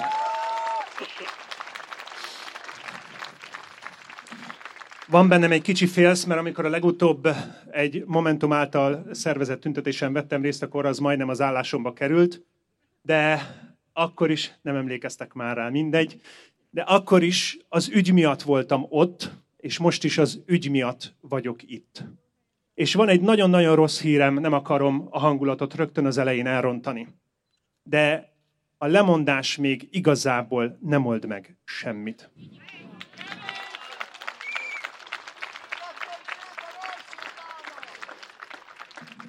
És én most azt az egy gondolatot szeretném idehozni nektek ma este, hogy szeretném, hogyha abba az irányba mennénk tovább, hogy a magyar társadalom, az egész magyar társadalom változzon ebben a kérdésben.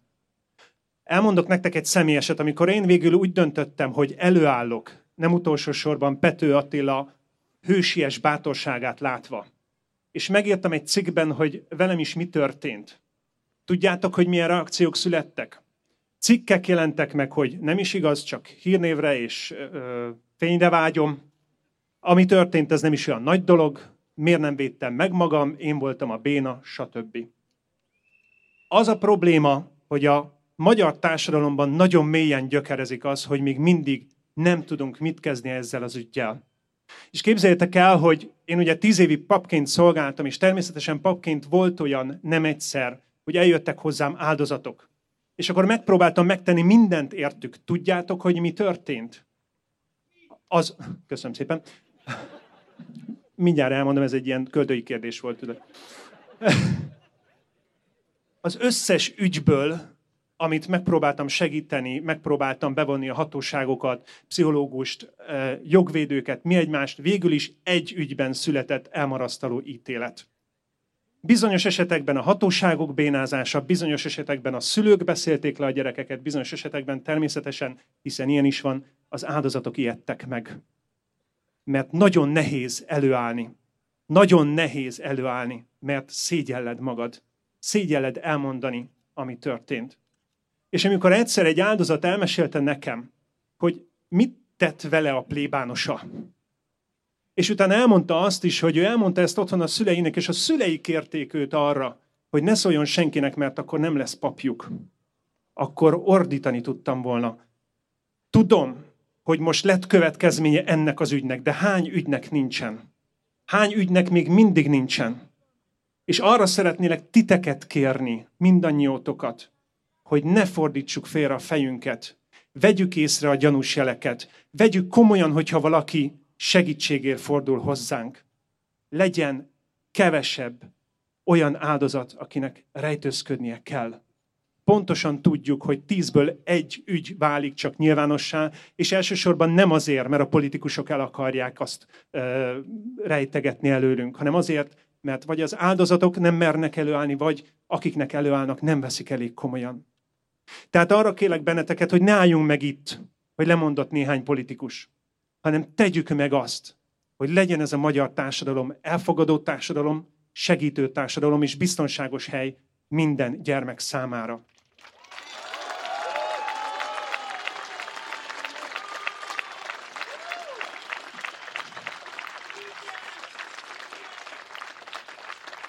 És most utolsó mondattal szeretnék szólni hozzád, aki rejtőzködsz aki szégyelled magad. Van más megoldás, mint a vonatsínek. Arra kérlek, hogy kérj segítséget. Nem vagy egyedül, és szeretünk téged. Köszönöm.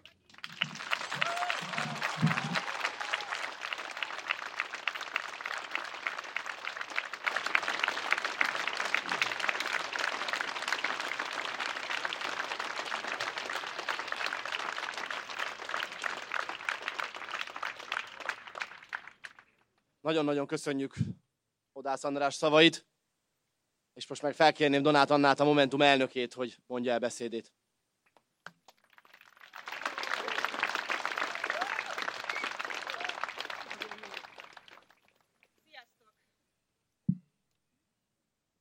Kivételesen mikrofon, ami magasabb. Nagyon köszönöm, hogy a tegnapiak után ma is ennyien kijöttetek. De leginkább azt köszönöm, hogy mennyien álltatok meg és meséltétek el a történeteiteket.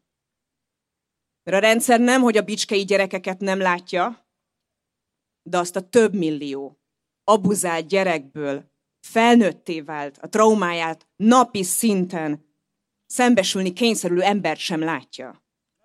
Szavazókat lát egyedül, és amikor azt látja, hogy a szavazók nem értenek vele egyet, akkor hirtelen lép. Nem azért, mert tudja, hogy mi a helyes. Ez történt a mai nap folyamán.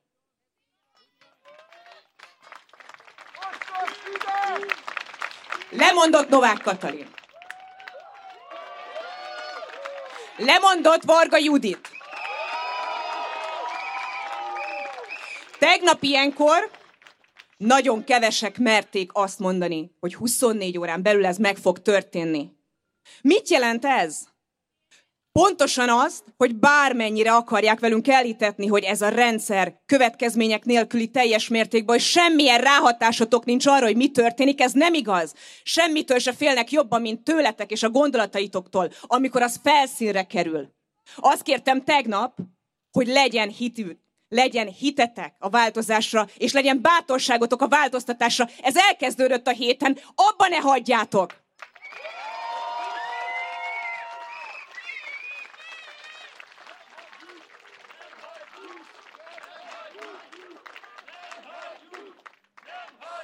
Hadd hallják meg ezt, hogy nem hagyjuk nem csak itt a Sándor palotát őrzőket, a parlamentig!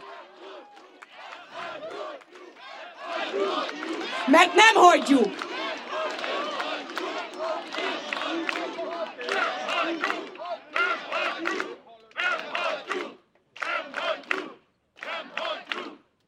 Novák Katalin lemondott, de nem azért, mert megtalálta a lelkiismeretét, vagy az felébresztette.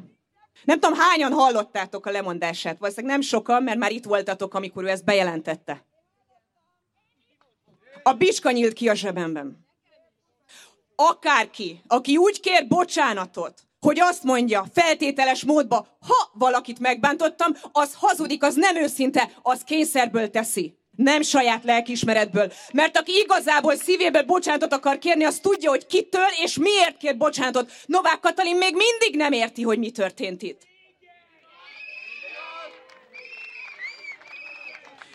Novák Katalin ebben az esetben jelenleg név szerint ismerhető bicskei gyerekek felé tartozik bocsánatkéréssel elsősorban. És utána annak a több millió embernek, akivel megtörtént ugyanez. Hodász, Attilától, Pet, Hodász Andrástól Pető Attilán át. Miért nem hallja az ő történeteiket újra és újra? Nem csak ezeken a színpadokon, hanem bármilyen forrásban, bármilyen platformon, ahol ők előállnak. Mások nevében is. Mert nem érdekli őket. Felépítettek egy narratívát, hogy mennyire fontos számukra a család, a gyermek, az őszinte tisztelet, a hit, a haza, a nemzet. Hát az elmúlt héten kiderült, hogy mindegyik üres frázis a számukra. Azok, akik itt vannak, akik most nem maradnak csöndbe, akár itt, akár az ország bármelyik pontján, na azok tudják, mit jelent az, hogy lelkiismeret, haza, nemzet és becsület. Nem azok, akik erről papolnak a tévéstúdiókban.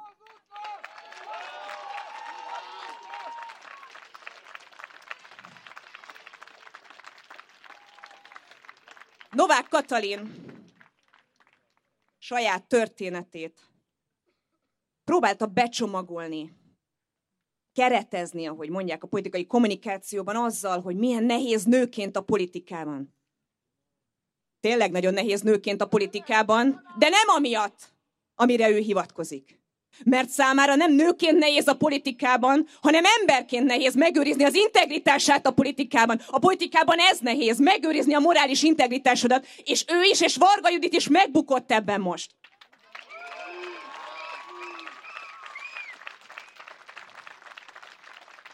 Igaza van ennek az országnak szüksége van női vezetőkre, erős női példaképekre, de nem olyanokra, mint ő, hanem olyanokra, mint Solt Otília, mint Kósáné Kovács Magda, nekem ők a példaképeim. Igenis vannak olyan női magyar politikusok, vagy voltak az elmúlt évtizedekben, akiről méltán lehet példát venni.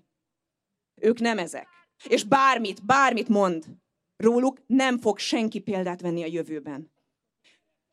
Legyünk azon, hogy legyenek olyan női példaképek, hogy a kislányok ne azt gondolják, hogy egyszerűen mások bábjaként kell, hogy szerepelniük, hogyha politikában magas pozícióba akarnak lenni. Hiszen egyiküket sem a lelkiismeretük vitt a lemondásra, hanem leparancsoltak nekik. Úgy látszik, hogy van olyan szituáció, amikor Orbán Viktor nem szégyel nők szoknyája mögé bújni.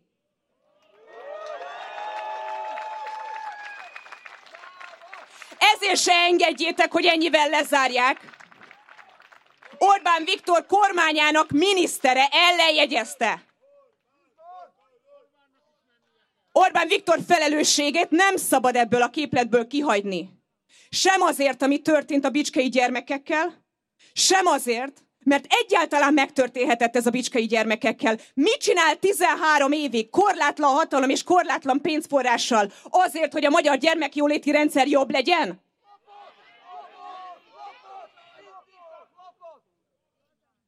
Ő is épp úgy tettestárs.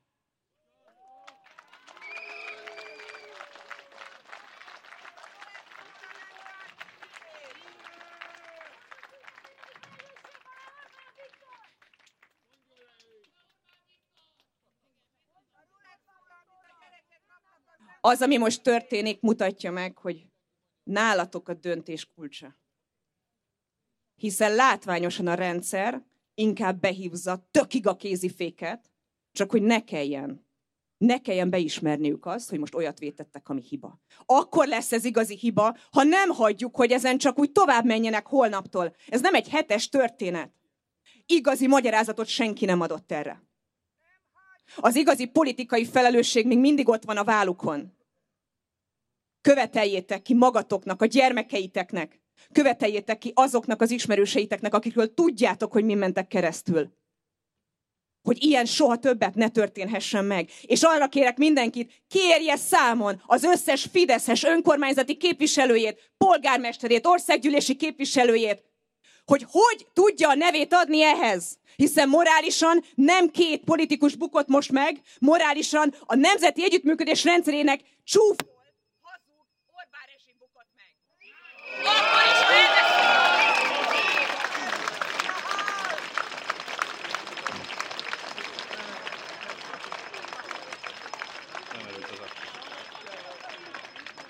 El tudnak minket hallgattatni? Ne is! Ne hallgassatok el!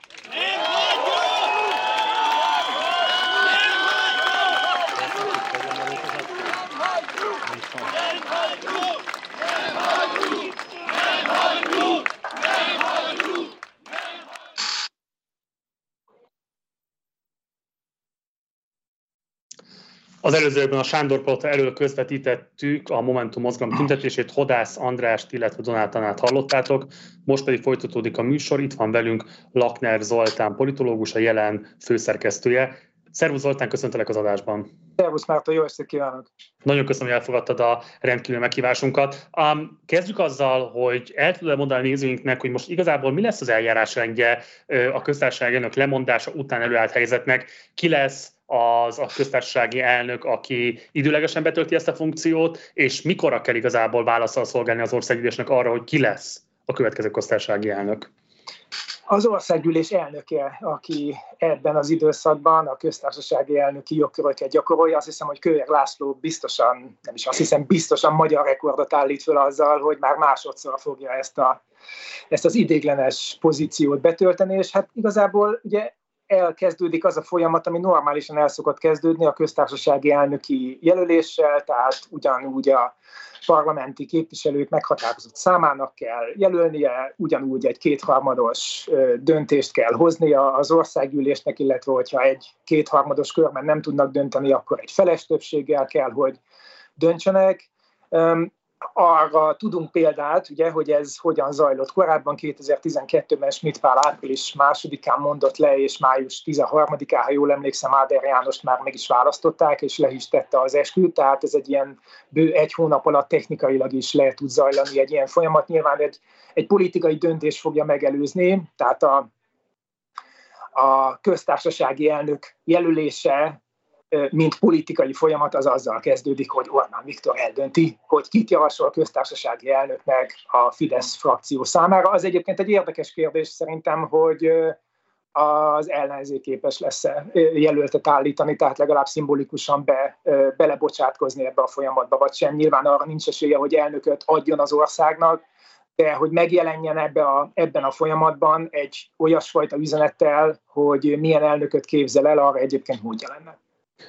Módja lenne, és egyébként szerinted szükséges is lenne. Ugye Ruf Bálint az adás legelején emellett érvelt, hogy egész egyszerűen az ellenzék, hogyha érdemben akarja mutatni, hogy miben tudna alternatívát állítani az Orbán kormányjal szemben, akkor nem engedheti meg magának, hogy nem lesz elnök jelöltje. Szerinted sem engedheti meg magának az ellenzék? Hát ha már az ellenzék bent van a parlamentben, és használja a parlamenti eszközöket, akkor ennek a parlamenti eszköznek a használata szerintem erősen javallott Emlékezhetünk arra, hogy amikor 2022-ben ugye éppen a választási kampány idején zajlott a köztársasági elnök megválasztása, még az előző országgyűlésben, és hát ugye jól összevesztek rajta az akkor közös listát állítani készülő pártok, de mégis az a vita is azt jelezte, hogy amúgy ez fontos lenne. Hát szerintem, ha most éppen közösen tüntettek, vagy hát többé-kevésbé közösen tüntetnek, és mindannyian tiltakoztak Novák Katalin kegyelmi döntésével szemben, akkor nagyon is magától értetődő lenne az, hogy tegyenek valamiféle ajánlatot a választópolgárok számára. Ez de nem akarom ebbe az irányba elvinni a beszélgetést, mert talán most nem ez a legfontosabb, de minden esetre az ellenzéki stratégiáról szól, ahogy újra és újra és újra minden egyes ilyen döntési helyzet szól, tehát hogy ez nem csak valamilyen elemzői nyomogás, hogy kellene közös stratégia, hanem hát ez napi döntésekben újra és újra előjön, hogy egyszerűen más csinálnak azok a pártok, amelyek csak rivalizálnak egymással, és más csinálnak azok a pártok, amelyek egy közös ajánlatot készülnek tenni az országnak. Kocsis Máté, a Fidesz frakcióvezetője megszólásában már jelezte is azt, hogy nagyjából milyen várható keretezés lesz majd a Fidesz részéről Novák Katalin, illetve Varga Judit lemondásának. Kvázi az volt a mondása, hogy itt már itt a jobb oldalon van következménye, politikai következménye a hibának, a bal oldalon ezek ilyesmi nem fordul elő, amúgy Deák Dániel is a Megafar részéről körülbelül hasonló keretezéssel ö, osztotta meg a hírt Novák Katalin lemondásáról. Szerinted ez a keretezés elég, elégséges lesz-e, elég erős ahhoz, hogy kezelje a kialakult válságot a Fidesz részéről? olyan rettenetes meglepetést én azért nem látok abban, hogy Kocsis Máté és Deák Dániel ugyanarra a következtetésre jutottak. Egyébként akár én is elmehetnék a Rogán művekbe szöveget írni, mert nagyjából én is ezt mondtam volna. Egyébként erről is van tapasztalatunk, ez a 2020 decemberi szájer ügy, igen. Lényegében szerintem azokat a kommunikációs paneleket vették elő, ugye ott is, hát Szájer József egy sokkal, hogy is mondjam, beágyazottabb, fontosabb politikusa volt a Fidesznek, és mégis napok alatt leléptették, és ugyanezt mondták utána, hogy ez, ez a politikai közösség, ugye ez fontos, hogy ezt a kifejezést használják, ilyen és ilyen cselekedeteket nem visel el, és lám, ha már megtörtént, akkor ők azonnal vállalják a, a felelősséget. Nyilván egy ilyen keretezést lehet adni ennek az ügynek. Persze ugyanezek a szereplők egy héttel ezelőtt erre emlékezhetünk, még arról beszéltek, hogy ugye milyen retteltes botrányt kavar a baloldal, illetve arról beszéltek, hogy ugye az első, ha emlékszünk erre, talán fontos emlékezni, még múlt pénteken jelent meg az első cikk magáról a kegyelmi ügyről, és még aznap délután a Magyar Nemzet írt egy olyan cikket, ami eléggé hivatalos álláspontnak tekinthető, hogy hát itt nem is a pedofil bűncselekményt elkövető kapott kegyelmet, és hogy ő erdélyi felmenőkkel rendelkezik, és jó tanuló, jó sportoló, ezért aztán Novák Katalina nincs is mit számon kérni, tehát láthatóan ugye ez az egész kommunikációs narratíva sokat változott, tehát mindig amikor kialakul egy ilyen helyzet, hogy az adott szituáció adekvátnak látszó mondat hangzik el, azért gondolni kell arra, hogy ez egy kényszerhelyzetre adott adekvát reakció. Egy héttel ezelőtt még nem akartak ilyen közleményeket kiadni. Utána fog érkezni majd a műsorba Dobrev Klára, aki már nemrég bejelentette azt, hogy közvetlen elnökválasztásra lenne szükség, nevezetesen amiatt, mert ugye 2010 után jelölt három köztársasági elnök közül kettő is lemondani kényszerült alkalmatlanság vagy morális hibák miatt. Mit gondolsz erről a felvetésről? Szerinted ez egy jó húzás a DK részéről? Persze, napirendre lehet ezt venni ugyanakkor ez arra nem ad választ, egyébként lehet emellé akár társadalmi támogatottságot is állítani, arra nem fog választ adni, amiről a legelején beszéltünk, hogy ebben, itt és most ebben a konkrét szituációban az ellenzék közösen fog-e fellépni, vagy sem, képes-e arra, hogy alternatívát állítson-e, vagy sem. Um, most blattolni tudnék csak, nem, nem tudom, hogy ezt az ügyet ebbe az irányba kell-e, vagy lehet-e elvinni. Lehet ez egy válasz, persze, hogy adjuk vissza a népnek a, a döntési jogot, éppenséggel ez egy irány. Nekem tehát az ellenzéki stratégiákat illetően tényleg az a felvetésem, hogy, hogy lehet sokféle jó válasz, politikailag jól megfogalmazható választ adni, ha itt most 6 párt, 8 párt, 12 párt, 6, 8, 12 különböző válasz lehetőséget kínál majd föl a választópolgárok számára, akkor igazából ugyanaz az egymással folytatott rivalizálás folytatódik, és nem fog kialakulni egy, egy egységes politikai üzenet egy olyan szituációban, amikor meg igenis megsebezte ez az ügy a kormányt, és be lehet tolni a napirendre azt, hogy itt van esetleg más lehetőség is, mint a, mint a, nem tudom, a Fidesz örök hétfőjében, ahogy Ruf Bálint szokta mondani élni. Igen, véletlenül sem szeretik a védőügyvédjük lenni, de ugye nyilván nagyon kitett helyzetben vannak, néhány hónap múlva lesznek választások, ahol eleve különböző logikákat kell valamilyen módon egyszerre működtetniük, hiszen az európai parlamenti választáson mindenki önálló listát indít, ez már ténykérdés gyakorlatilag, míg egyébként önkormányzatoknál, vagy hát szóval a helyi szinteken, Budapesten lehet, hogy lesz valamilyen típusú közös lista, egyébként más városokban pedig valószínűleg lehet, hogy lesznek közös jelöltek, de lesznek olyan helyek, ahol konkrétan egymás ellen is meg kell küzdeni a Fideszes jelölt mellett mellett. Tehát eleve van egy eléggé széttagolt működésük, amiben nyilván felvethető az ő politikai felelősségük, de itt azért vannak rendszerkényszerek is, és emellett itt van most ez a helyzet, amire nyilvánvalóan reagálniuk kell. Ugye a DK az aláírásgyűjtéssel próbálkozott eddig, most a köztársasági elnök közvetlen megválasztását tűzte napirendre, Momentum pedig láthatóan elevében van az elmúlt egy hétben, legalábbis mondjuk pont itt az előbb Donáton a beszédét hallgatva, én régen hallottam őt ennyire inspiráltnak. Szóval nehezen elképzelhető az, hogy őtőlük most elvárható lenne, hogy amikor gyerekben érzik magukat, magukat most hirtelen elkezdjenek akár egymás szempontjai irányába is, nem tudom én, nem empatikusnak lenni, de legalábbis belátónak lenni. De mégis azt mondod, hogy jól értelek, hogy ez lenne a politikailag kívánatos már az összellenzék szempontjából. Én a saját véleményemet tudom képviselni, én ebben látnék racionalitást, tehát persze el lehet most venni egy pár százalékot a Fidesztől, és azon a pár százalékon lehet osztozkodni, de szerintem ezt lehet akár egy olyasfajta fordulóponttá is alakítani, amikor valami más lehet csinálni. Hogy mondjak, egy borzasztó nagy politikai közhelye, de ez egy nagy politikai igazság, és a változáshoz változásra van szükség. Ez egy olyan szituáció, amikor meg lehet építeni egy változást. Most valami, valami nagyon komoly dolog történt, még akkor is, hogyha tudjuk, hogy a köztársasági elnök az mennyire önálló, nem az, szereplő ebben a rezsimben, de egy fontos, egy fontos arca volt ennek a rendszernek. Sok mindent akartak elmondani Novák Katalinnal. Az, hogy Varga Juditot is föl kellett áldozni, ez még egy-két nappal ezelőtt sem látszott, hát ugye arról, arról jelentek meg értesülések, hogy hát ő nem is javasolta azt, hogy adjon kegyelmet Novák Katalin ennek az embernek, jelzem, ezzel együtt persze elejegyezte, tehát menthetetlennek ítélték, tehát mégis egy fontos dolog történt. Én azt gondolnám, hogy ezek azok a töréspontok, történelmi töréspontok, ha tetszik, amikor, amikor el lehet mozdulni abból, amit csinálni szoktak a politikai szereplők, ilyenkor lehet kilépni abból a mederből, vagy, vagy elterelni a, a, a politikai ö, ö, ö, folyamatoknak a folyóját abból a mederből, amelyben haladni szokott. Én ezekből a mostani mozzanatokból egyelőre azt látom, hogy, hogy mindenkinek vannak jó ötletei, én ezt nem vitatom el senkitől, de ha külön-külön tulajdonképpen egy ilyen egymásra licitálás zajlik, azzal, azzal szét fog esni a fókusz ennek az ügynek. A Szabad Európának nyilatkoztál a héten az ügyről, ahol azt nyilatkoztat, hogy a Fidesz már keresi az ellenügyet, amelyet kreálhat. Na most szerinted önmagában ezek a különböző, eddig egyébként különösebben átütő erőben nem rendelkező, az úgynevezett baloldal szemben megfogalmazott pedofil vádak alkalmasak lehetnek erre, tehát lehetséges, hogy ezekben most lesz hirtelen egy tematizációs potenciál, vagy pedig valami új dologgal kell fölépni a rogáni műveknek, és ha igen, akkor sejted már, hogy kb. milyen vonalon érkezhet ez az új ügy. Ó, hát hála Istennek nem sejtem.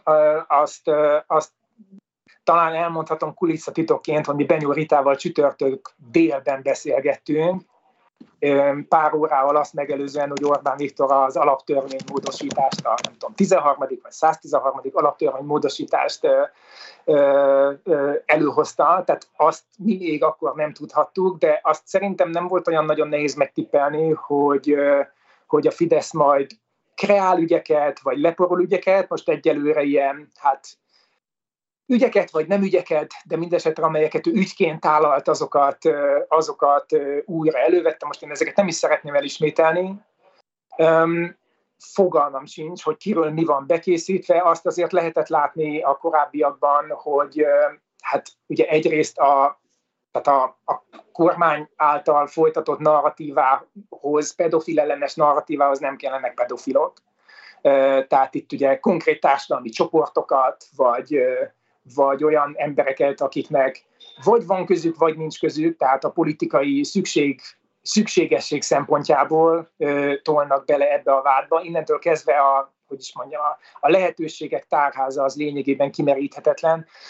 Miközben, és azért ez fontos elmondani, és nyilván ezt keltette az egész ügyben az erkölcsi felháborodás, számomra fontos, hogy ezt elmondjam, hogy, hogy, hogy Szóval Novák Katalintól Orbán Viktorig itt most már azért többen megszólaltak, különböző módokon a bicskei áldozatokról még mindig senki egy szót nem ejtett, senki bocsánatot nem kért tőlük, és hát ez is mutatja azt, hogy ez egy olyan olyan, olyan politikai tér, ahol kifejezetten akadályozó körülmények számítanak a konkrétumok. Szóval szerintem bármilyen ügyet bárki ellen tudnak kreálni, ez eddig sem volt probléma. Még egyszer utalva a Szabad Európás megszólalásodra, ott arra utaltál, hogy a Novák Varga ügyel kapcsolatban az is nagyon érdekes, hogy mint hogyha visszatérne a moralizálás a politikai közbeszédbe. Részben egyébként a mostani megszólásodban is erre utaltál. Ugye közben meg azért mégiscsak ott van Orbán Balázs, aki a miniszterelnök politikai főtanácsadója, akinek az új könyvben a Huszárvágásban azt olvashattuk, hogy a magyar kormány büszkén hirdeti azt, hogy a külpolitikájának semmiféle morális dimenziója nincs, és konkrétan egy Balek, aki értékekben gondolkozik a bizniszelés helyett Szerinted ezután nehezebb lesz a Fidesznek vonzóként eladnia az erkölcsmentes politikát? Szerintem a külpolitikában most sem érdekvezérelt politika zajlik, hát nem is értékvezérelt, az egészen biztos, inkább az az ember benyomása a magyar kormány külpolitikájáról, hogy azzal van jóban az ország, akivel Orbán Viktor éppen szót tud érteni. Hogy ennek miközben a nemzet érdekhez, erről hosszan tudnánk beszélgetni. Hogy a belpolitikában a, a a politikai mozgósításban mekkora jelentősége van az erkölcsi kérdéseknek, szerintem ezt azért a Fidesz tudja. Itt ugye az történt ebben, a, ebben az esetben, ebben a mi mostani esetünkben, amiről, amiről beszélgetünk, hogy miközben a Fidesz folyamatosan nyom egy morális pánikgombot, a közben vannak tényleg erkölcsi kérdések egy társadalomban, és, és fölépített egy ügyet, nagyon sok hazug vádon keresztül, egy olyan ügyet, amiben persze mindenki egyetért, hát nyilvánvaló módon, csak éppen olyanokat vádolt meg vele politikai közösségeket, ha fogalmazhatunk így, társadalmi csoportokat, amelyek nem bűnösek ebben, a, ebben az ügyben, majd egyszer csak lesz egy ügy a saját oldalukon, ahol egyébként spontán módon előtör egy erkölcsi felháborodás, és talán még ha egy mondatot ezzel kapcsolatban megenged, szerintem az, az ügy eddig egyik nagyon fontos összetevője, hogy ez a botrány idáig eljuthatott, az a, az a furcsaság, és őszintén szóval egy héttel ezelőtt én azért adtam kis esélyt arra, hogy ebből bármi lesz, mert hogy, mert hogy ez az ügy túlélte az első hétvégét. Én azon gondolkodtam a Schmidt-Pál lemondással összevetve, hogy még hogy még 2012-ben is az ember végig gondolja, mennyire más állapotban volt a magyar média. Most nem is sorolom föl azokat az újságokat, amelyek akkor népszabadságot azért mondom, amely akkor még létezett, azok a portálok, amelyek tévécsatornák, amelyek nem voltak még átállítva, tehát azért egy sokkal nagyobb felületen lehetett meg az az ügy. Én nekem igazából az volt a, hogy is mondjam, aggodalmam, hogy azért nem lesz itt semmilyen következmény majd, mert hogy egyszerűen nem fog eljutni kellő mennyiségű emberhez. Érkeztek is talán ilyen hírek, hogy, hogy nem éri el ez olyan nagy részét a társadalomnak, de úgy tűnik, hogy annyira veszélyesnek találták ezt mégis, és azért itt nem hiszem, hogy a valóban ilyen értelme igazán Orbán Balázsnak alig hiszem, hogy az erkölcsi kérdések döntöttek, hanem egyszerűen azt érzékelték, hogy ez annyira védhetetlen, hogy inkább most föl kell áldozni ezeket a sokáig nagy gonddal épített politikusokat, akik meghatározó arcai voltak a Fidesznek, akik, akikken keresztül el akartak mondani valamit arról, hogy hát ez nem is egy mocsúpárt, kifejeztek bizonyos megjeleníteni kívánt üzeneteket, szóval inkább őket kell elengedni uh-huh. mint sem magukkal cipelni egy olyan botrányt, ami, amiből egyszerűen nem lehet jól kijönni. Nyilván ebben a, ebben a fordulópontot az a csütörtök délutáni Orbán bejelentés jelentett, és azt gondolom ez is mutatja azt, hogy miközben persze az igaz, hogy a, hogy a Fidesz megvédi a kádereit, de azért, ha ég a ház, és el kell dönteni, hogy kit mentsenek ki a köztársasági elnököt, vagy Orbán Viktort, akkor Orbán Viktort fogják kimenteni. És akkor ide is kapcsolódik igazából az utolsó kérdésem hozzád, mert Rúf Bálintal is erről beszéltünk, ő elég élesen érvelt amellett, hogy gyakorlatilag bárki másnak a felelősségéről beszélni Orbán Viktoréről, az gyakorlatilag terelés, és hogy óvta az ellenzéket attól, hogy ebbe a hibába essen, hogy bármi mást is próbál meg tematizálni. És igazából ide húzódik az utolsó kérdésem is, hogy szerinted az, ahogyan Orbán Viktor alkotmánymódosítással, illetve a pedofilok miszlik beaprításának az emlegetésével próbálkozott, szóval ezzel sikeresen áttolta a politikai felelősséget Tovább Katalinra, vagy hosszabb távon árthat az ő karizmájának is az ügy? Hát én elemző vagyok, és nem jó úr, szóval nem tudom megmondani, hogy ez sikerese vagy sem, de a kísérlet az egyértelmű, persze ő, mint a megoldás embere lépett föl egy, nem tudom, egyperces üzenetben úgymond, hát ő, ő megmutatta, hogy mit kell csinálni. Ha mondjuk én Orbán Viktort akarnám kritizálni ebben a kérdésben, akkor én, akkor én, a, akkor én Orbán Viktor politikai ítélőképességét vonnám kérdőre. Azért háromból két köztársasági elnökkel bebukott. Ez egy, ez egy nem, soha nem látott teljesítmény a magyar politikában, és én azt gondolom, hogy a magyar választópolgárok egy jelentős részét talán érthetően, talán nem, nem különösebben izgatja az, hogy mégis hogy a csodában van az, hogy Orbán Viktor összes külpolitikai szövetségese ma az esküt ellensége, és szerintem azok is az esküt ellenségei lesznek hamarosan, akik ma a szövetségesei. Ez lehet, hogy nem látszik olyan nagyon a hétköznapok világából, de a köztársasági elnököket egyszerűen csak meg kell számolni.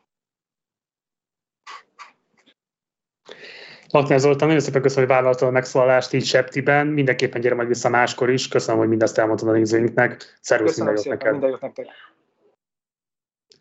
És akkor hamarosan kapcsoljuk majd Dobrev Klárát, a Demokratikus Koalíció Európai Parlamenti képviselőjét. Előtte azonban nézzük meg egy összeállítást arról, hogy mi is történt Novák Katalin ügyében az elmúlt egy hétben. Elnökasszony felháborodás övezi, hogy kegyelmet adott a Bicskei Gyermek Otthon volt igazgató helyettesének, akit azért ítéltek el, mert pedofil ügyek eltusolásába, kényszerítésben vett részt. Elnökasszony megbánta-e, hogy aláírta a kegyelmi kérvényt, megfordult-e a fejében, hogy lemond, és kész nyilvánosságra hozni a kegyelmi döntésnek az indoklását? Több mint egy évtizede a közéletben, és három gyermeknek az édesanyjaként is a magyar családok és a gyerekek mellett állok. Három gyermeket szültem, és három gyermeket nevelünk. Undorodom a pedofiliától. Nekem is van öt gyermekem és hat unokám. Ha valakik hozzányúlnának, akkor az első gondolatom, hogy félbe kell őket hasítani, vagy miszlikbe kell vágni. Ezért egyértelmű helyzetet kell teremteni, a kormány nevében benyújtottam egy alkotmánymódosítást. Jó szívvel fogom aláírni az alkotmánymódosítást. Így reagált Novák Katalina miniszterelnök tegnapi bejelentésére. Azt muszáj lenne megérteni, hogy mi volt ennek a, a morális alapja, ugyanis ez okozza ezt a, ezt a rengeteg bírálatot, és ezek a bírálatok alappal fogalmazódnak meg, a, meg az emberekben. Gundel Takács Gábor, Lackfi János és Szörényi Levente is bejelentette, hogy kilép Novák Katalin tanácsadó testületéből. Én azt gondolom, hogy Giuliánék, Popmert Julián és Levente, akik 2016-ban vállalták, hogy arccal névvel elmesék a történetüket, ők most érdemelnek egy hatalmas nagy tapsot. Légy szíves! És uh, Popmert Milán megkért, hogy olvassam föl az üzenetét, amit hozzátok intézet, ez pedig a következő. Kedves magyar polgártársaim! Méretetlen nagy hála van bennünk, amiért egy emberként kiálltok az igazság és az áldozatok oldalán. Bízunk benne és hisszük, hogy a ti kiállásotokkal az áldozatok élete jobbra fordul, és erőt ad mindazoknak, akiknek segítségre van szükségük egy ilyen szörnyű helyzetben. Hála és köszönet nektek, és nem utolsó sorban Novák Katalin mondjon le. Tőletek azt kérem, hogy legyen hitünk a változásban, és legyen bátorságunk a változtatásra. Ezért arra kérlek titeket, hogy amíg le nem mond Novák Katalin, amíg nem vállalnak felelősséget, addig találkozzunk itt a Sándor Palota előtt minden nap, délután hatkor. Ez nem egy egyszemélyes tüntetés, ez nem arról szól, hogy most hazamegyünk és meguntuk, hanem arról, hogy itt nincs ilyen, ez elfogadhatatlan. Ezt a dühöt én nem tudom tovább vinni magammal, és nem tudok többet szembenézni semmilyen abuzált gyerek szemébe, addig, amíg ez a hatalom hatalom egy pillanatig is azt gondolja, hogy Novák Katalin maradhat a helyén. Egyetértetek?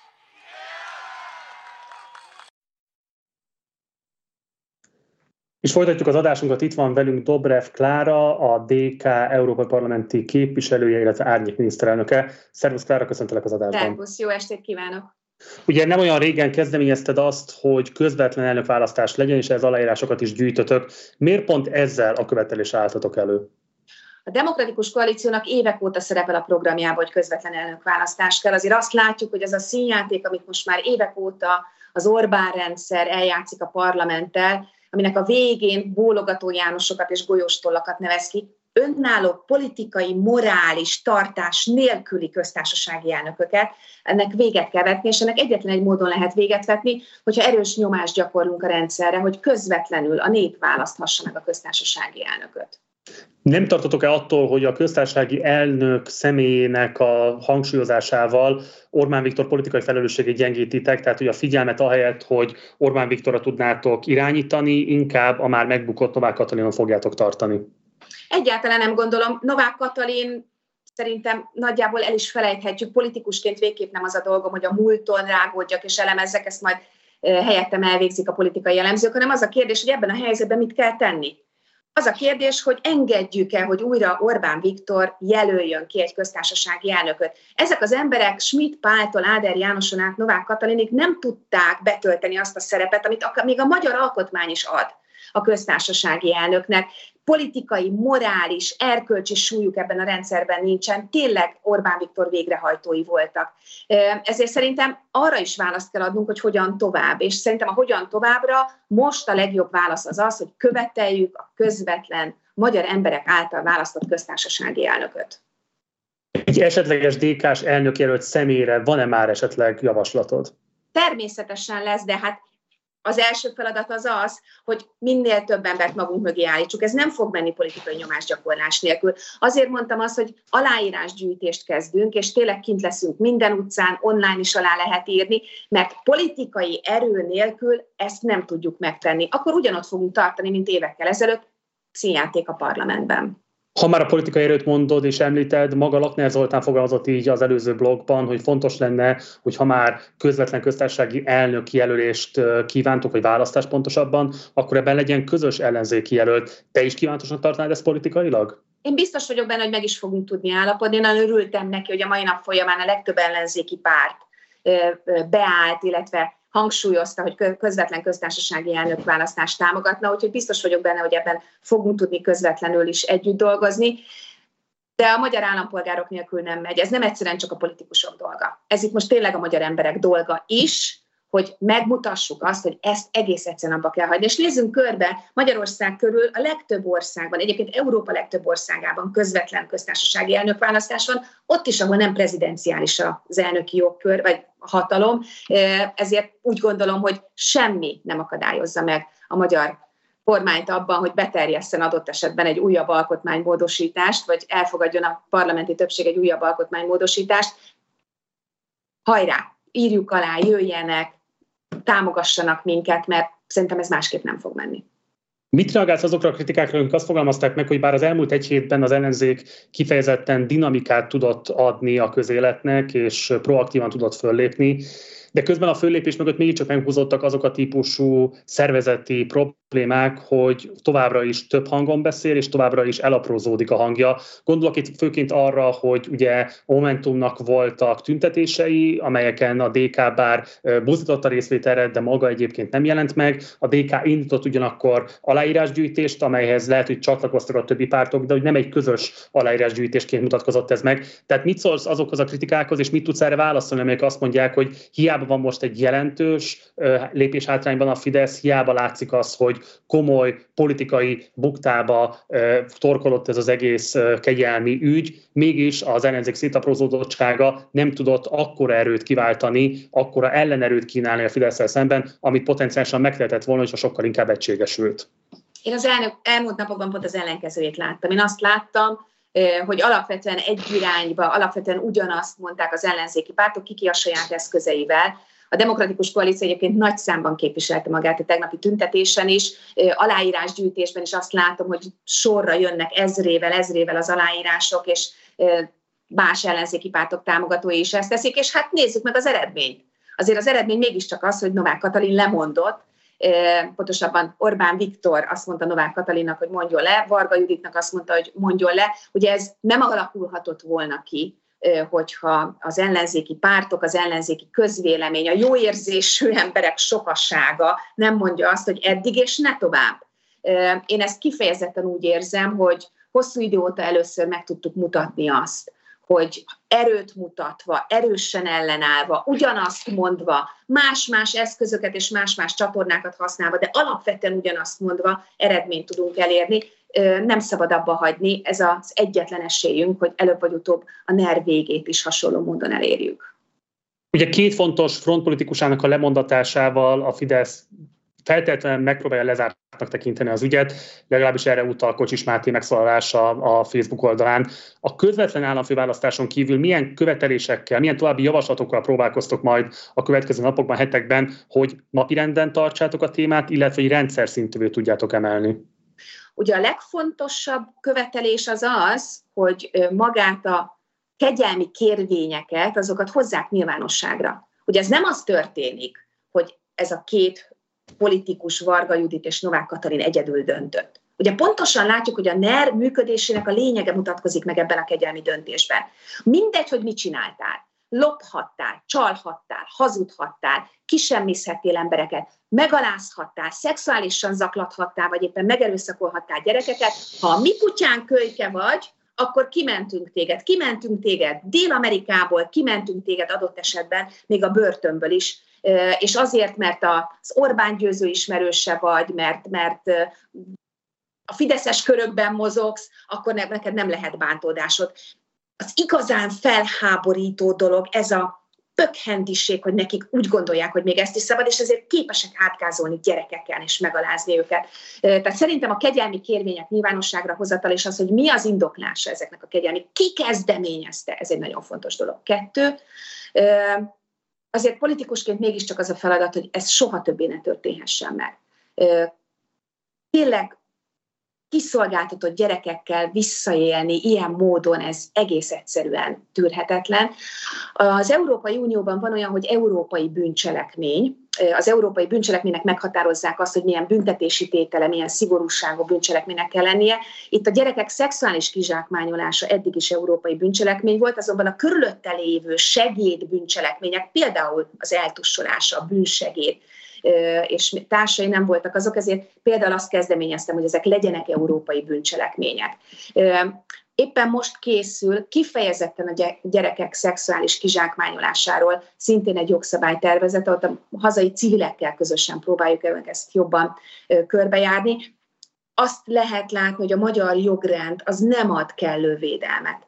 Egy fél mondattal hallottam még az előttem beszélőktől, azért mégiscsak a legnagyobb dráma az az, hogy itt évtizedek kellettek, amíg ezek az emberek ezek megszólaltak, amíg ezek a gyerekek képesek voltak megszólalni, bátorságot és bizalmat fölépíteni, hogy elmondják, hogy mi történt velük. Egy ilyen kegyelmi döntés, egy ilyen, egy ilyen gátlástalan döntés, ezt rombolja. Több évtized munkáját rombolja. Tényleg azt az üzenetet küldi minden egyes gyereknek, hogy maradjál csöndbe. Maradjál csöndbe, mert hogyha csókos, ha a mi kutyán kölyke, ha, ha, ha ereje van, akkor, akkor nem lesz semmi baja se az igazgatónak, se a tanárnak, se annak, aki feletett hatalmat gyakorol. Nagyon megmutatja az erkölcstelenségét ennek a rendszernek ez az egész ügy. És most túl a politikán, hogy semmi, de semmi nem szent az ő számukra. Úgyhogy azt hiszem, hogy ezzel az ügyel nagyon sokat fogunk találkozni még a következő hetekben és hónapokban.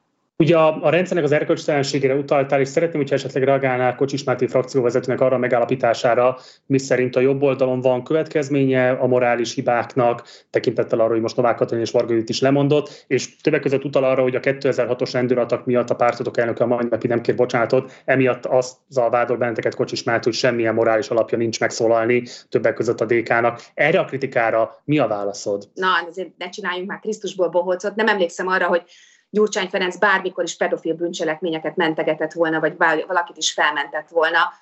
A morális tartásról meg csak annyit, hogy ott sunnyogtak az elmúlt napokban, és azt nézték, hogy hogyan fogják tudni megúszni ezt az egyébként tényleg erkölcstelen döntést, és csak akkor léptek, amikor azt lehetett látni, hogy a nyilvánosságban már nincs hova menni tovább, és éppen ezért Orbán Viktor úgy döntött, hogy elengedi egy perc alatt az embereit, mert lehetett látni, hogy tartatatlan a helyzetük. Hát nem beszélnék a Fidesz morális tartásáról. Az teljesen világos, csak azért kérdezem tőled, hogy a morális fölény megépítése a fidesz szemben szerinted ez egy bevégeztetett dolog az ellenzék részéről, vagy igenis kellene tennie azért, akár a DK-nak személyesen is, hogy ez a morális fölény ez ténylegesen rendelkezésetekre álljon, és a társadalom széles többsége is hozzátok kösse ezt. A morális többség a rendelkezésünkre áll az ellenzéki pártoknak is a rendelkezésére áll, és a DK-nak is a rendelkezésére áll. Az elmúlt 16 akárhány évben nem tudom hányszor mondtuk el azt a mondatot, hogy na ennél már biztos nincsen lejjebb. Szerintem mindket néznek azok is, az, csak az elmúlt egy-két évben. Ha nem mondták el tucatszor, akkor egyszer sem. És mindig van lejjebb ebben a NER rendszerében. Mindig van lejjebb. Azt hiszem, hogy semmi szüksége nincs arra az ellenzéknek, hogy szégyenkezzen vagy, vagy elbújjon. Az egész demokratikus jogrend leépítése, a sajtószabadság tönkretétele, a szakszervezetek semmibevétele, a civil szervezetek vegzálása, az összes szövetségesünkkel való összeveszés és keleti despotáknak való hajbókolás, ami egyetlen egy célt szolgál, a fideszes oligarha réteg gazdagodását. Hát azt hiszem, hogy ezzel szemben minden erkölcsi alapunk megvan, hogy tiltakozzunk, és én büszkén is tiltakozom ezek ellen. És akkor egy záró kérdés még hozzád, EP képviselőként mit látsz Varga Judit, mint már bejelentett EP listavezető érintettsége, befolyásolja a Fidesz ottani presztízsét? Gondolok itt főként az európai konzervatívok és reformerek frakcióhoz való csatlakozásuk esélyeire. Hát a Fidesz megítélése Európában, és itt nem Brüsszelt kell Európa alatt érteni, hanem Párizs, Berlin, Kopenhága, Lisszabon, Madrid, tehát az európai országokban, hát tényleg a békafeneke alatt van, ezen már szinte rontani se lehet, majdnem azt mondanám, de, mint láttuk, soha nincsen lejjebb. Én azt hiszem, hogy nagyban befolyásolja, mert ez is egy újabb építőköve annak a gátlástalan és erkölcstelen hatalomvágynak, aminek harácsolás az egyetlen célja, és ami az egész politikáját meghatározza a Fidesznek. Szerintem ez még olyan emberek számára is világosan válik, akik az elmúlt években még hittek bennük. Úgyhogy ez is egy tégla az elszigetelés falában. Dobrev Klára, nagyon szépen köszönöm, hogy bejelentkeztél a műsorunkban. Minden jót neked várunk majd máskor is. Szervusz! Nagyon szépen köszönöm, szervusz! És folytatjuk az adásunkat. Hamarosan érkezik Jánbor András országgyűlési képviselő. Előtte nézzük egy rövid összeállítást az ő tegnap este elhangzott beszédéből, amit a Sándor Palota előtt mondott el, illetve arról, hogy mindezt milyen tárolásban tudatta a nagy érdeművel a Magyar Közszolgálati Televízió híradója. Ez a történet valójában azoknak a gyerekeikről szól, akik korán reggel felkelnek, elmennek a munkába, és csak késő este fáradtan érnek haza a buszsofőrök gyerekeiről, a szociális munkások gyerekeiről, vagy azokról a gyerekekről, akiknek nincsenek szüleik. Azért vagyunk itt, mert biztonságot, jövőt és legfőképpen igazságot akarunk a gyerekeinknek. Tegnap este újra végignéztem az RTL Klubos riportot, ami a Bicskei gyerekotthonról szólt. És az áldozatokat azt szeretném minden üzenni, hogy sajnálom és szégyelem magam. Nem csak a kegyelem miatt, hanem azért is, hogy ez megtörténhetett. Hogy tud bárki is tükörben nézni képviselőként, ha egy ilyen esetben nem cselekszik azonnal? Ha valóban a gyerekek védelme a cél, akkor bőven lehetne mit tenni ebben az országban. Tudjátok, mivel lehetne megvédeni a gyerekeinket? Például normálisan meg kéne fizetni a szociális munkásokat és a tanárokat. Politikai pártok és civil szervezetek közös tüntetést tartottak tegnap a fővárosban Novák Katalin lemondását követelve. A Védjük meg a gyerekeket címmel tartott demonstráció egyik szervezője a Soros György által is támogatott a hang volt. Elhoztátok a haragotokat! A néhány száz tüntető ezután a Lánchídon keresztül Novák Katalin lemondását követelve a Sándor palotához vonult, hogy csatlakozzon a Momentum demonstrációjához. A tüntetésen felszólalt a párbeszédes Jámbor András is, aki remegő kézzel mondta el beszédét. Nézzék a papírját. Ebben az undorító kampányban a pedofília vágyát is megpróbálták ránk édetni. A Szikra mozgalom vezetője maga hozta elő a mozgalmához kötődő pedofil botrányt, amihez szerinte nekik semmi közük. A párbeszéd országgyűlési képviselője a felelősségvállalás fontosságát hangsúlyozta, és azt mondta, Szabó Tímeával a gyermekvédelem megerősítését kezdeményezik. Nem alkotmánymódosítás kell a gyerekeinknek, hanem védelem és segítség. Én azt kérem a Fidesz politikusaitól, hogy vállalják a felelősséget a kegyelmi ügyben, és vállalják a felelősséget a gyerekeinkért is. És folytatjuk az adást, itt van már velünk az Magyarországi stúdióban a Jánbor András. Szervusz András, köszöntelek az adásban. Szervusz Marci, üdvözlöm a hallgatókat, nézőket.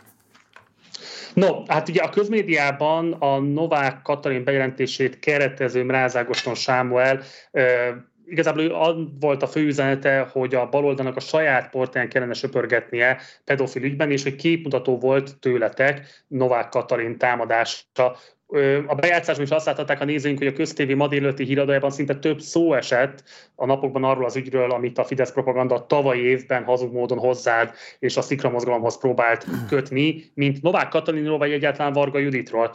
Hogyan készülsz arra az eshetőségre, ha ismét a te személyed és a Szikra mozgalom lesz a célpontja annak, hogy a Fidesz megpróbál ellenügyet kreálni? Nagyon egyszerű, nálunk van az igazság. Tehát ezekben az ügyekben, ami ebben az egy éve tartó lejárató kampányban van, például a magyar hatóságok minden egyes alkalommal, amikor kommunikáltak erről, onnantól kezdve, hogy egyébként a 14 napra ártatlanul lecsukott tagunkat kiengedték, és kimondták, hogy ő nem követett el semmilyen bűncselekményt, onnantól kezdve minden egyes alkalommal a hatóságok elmondták, hogy ezekhez az ügyekhez nekünk nincsen közünk. Annak ellenére, hogy egyébként a Fidesz által irányított belügyminisztérium által irányított rendőrségről, nyomozóhatóságokról van szó, annak ellenére ezeket a nyomozóhatóságokat megcáfolva állítja a Fidesz propagandája azt, hogy nekünk bármilyen ilyen ügyhöz közünk lenne. Magad egyébként hogyan értékeled most a lemondást? Nyilván nagyon gyorsan történt meg, de valószínűleg készülettél hiszen az elmúlt napoknak a dinamikája egyértelműen ebbe az irányba mutattak. Lehet, hogy az mondjuk önmagában meglepő lehetett, hogy Varga Judit is vállalta ilyen értelemben a politikai felelősségét. Szóval hogy értékeled a két lemondást? Hát egyrészt, amit Lakner Zoltán mondott, azt szerintem nagyon fontos, hogy itt ennek az ügynek vannak áldozatai. És ezektől az áldozatoktól az a politikai közösség, amelynek Novák Katalin és Varga Judit is tagja volt, nem kért bocsánatot nem szólt hozzájuk semmilyen módon, és azt a bűnt, amit elkövettek, nem próbálták meg jóvá tenni ebben a helyzetben. És szerintem erre még azért várnunk kell. Másrészt azért az egy jó kérdés, hogy miért van ez a két vezéreldozat. Mert erre van az a magyarázat, hogy itt politikai veszteséget akarnak minimalizálni, és van az a magyarázat, hogy ennek a hátterében az van, hogy talán itt még vannak dolgok. Ugye semmilyen indoklást nem kaptunk arra valójában, hogy miért történt ez a kegyelem. Nem tudunk erről semmit. Szerintem az a minimum lenne, egy normális országban ez megtörténne, hogy itt a kegyelmi ügy minden részletét a nyilvánosságra hoznak. És az van, hogy az elmúlt napokban azért a médiában, a HVG-től a 444-ig erős cikkek jelentek meg arról, hogy K. Endrének milyen fideszes kapcsolatai voltak. És illetve kijött még ugye egy kegyelmi ügy, amiben egy bírósági takarítónő kapott kegyelmet, aki elvileg ugye hobbiból járogatott be különböző bírósági vezetők szobáiba, és fotózgatott le különböző iratokat. Nekem azért ez is furcsa, hogy, hogy miért van egy takarítónőnek ilyen hobbija, nem lehet, hogy itt valami más dolog van.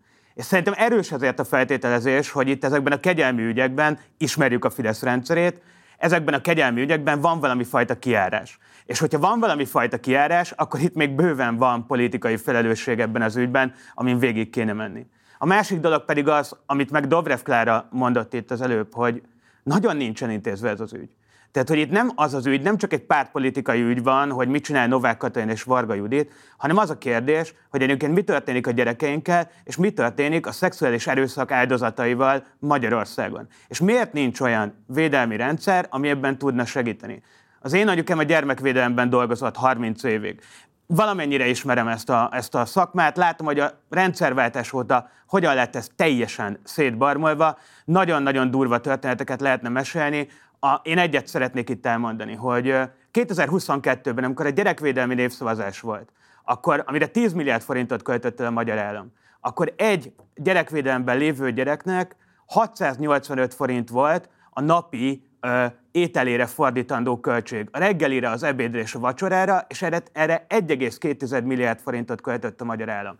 10 milliárdot költött abban az évben egy népszavazásra, és 1,2 milliárdot arra, hogy ezeknek a gyerekeknek ételt biztosítson. Ezt egyébként tavaly felemelték, most már 1500 forint jut reggelire, ebédre, vacsorára ezeknek a gyerekeknek, és közben egyébként ez összesen 2,7 milliárdnyi összeg, tehát még mindig a negyede annak, amit arra a népszavazásra elköltöttünk.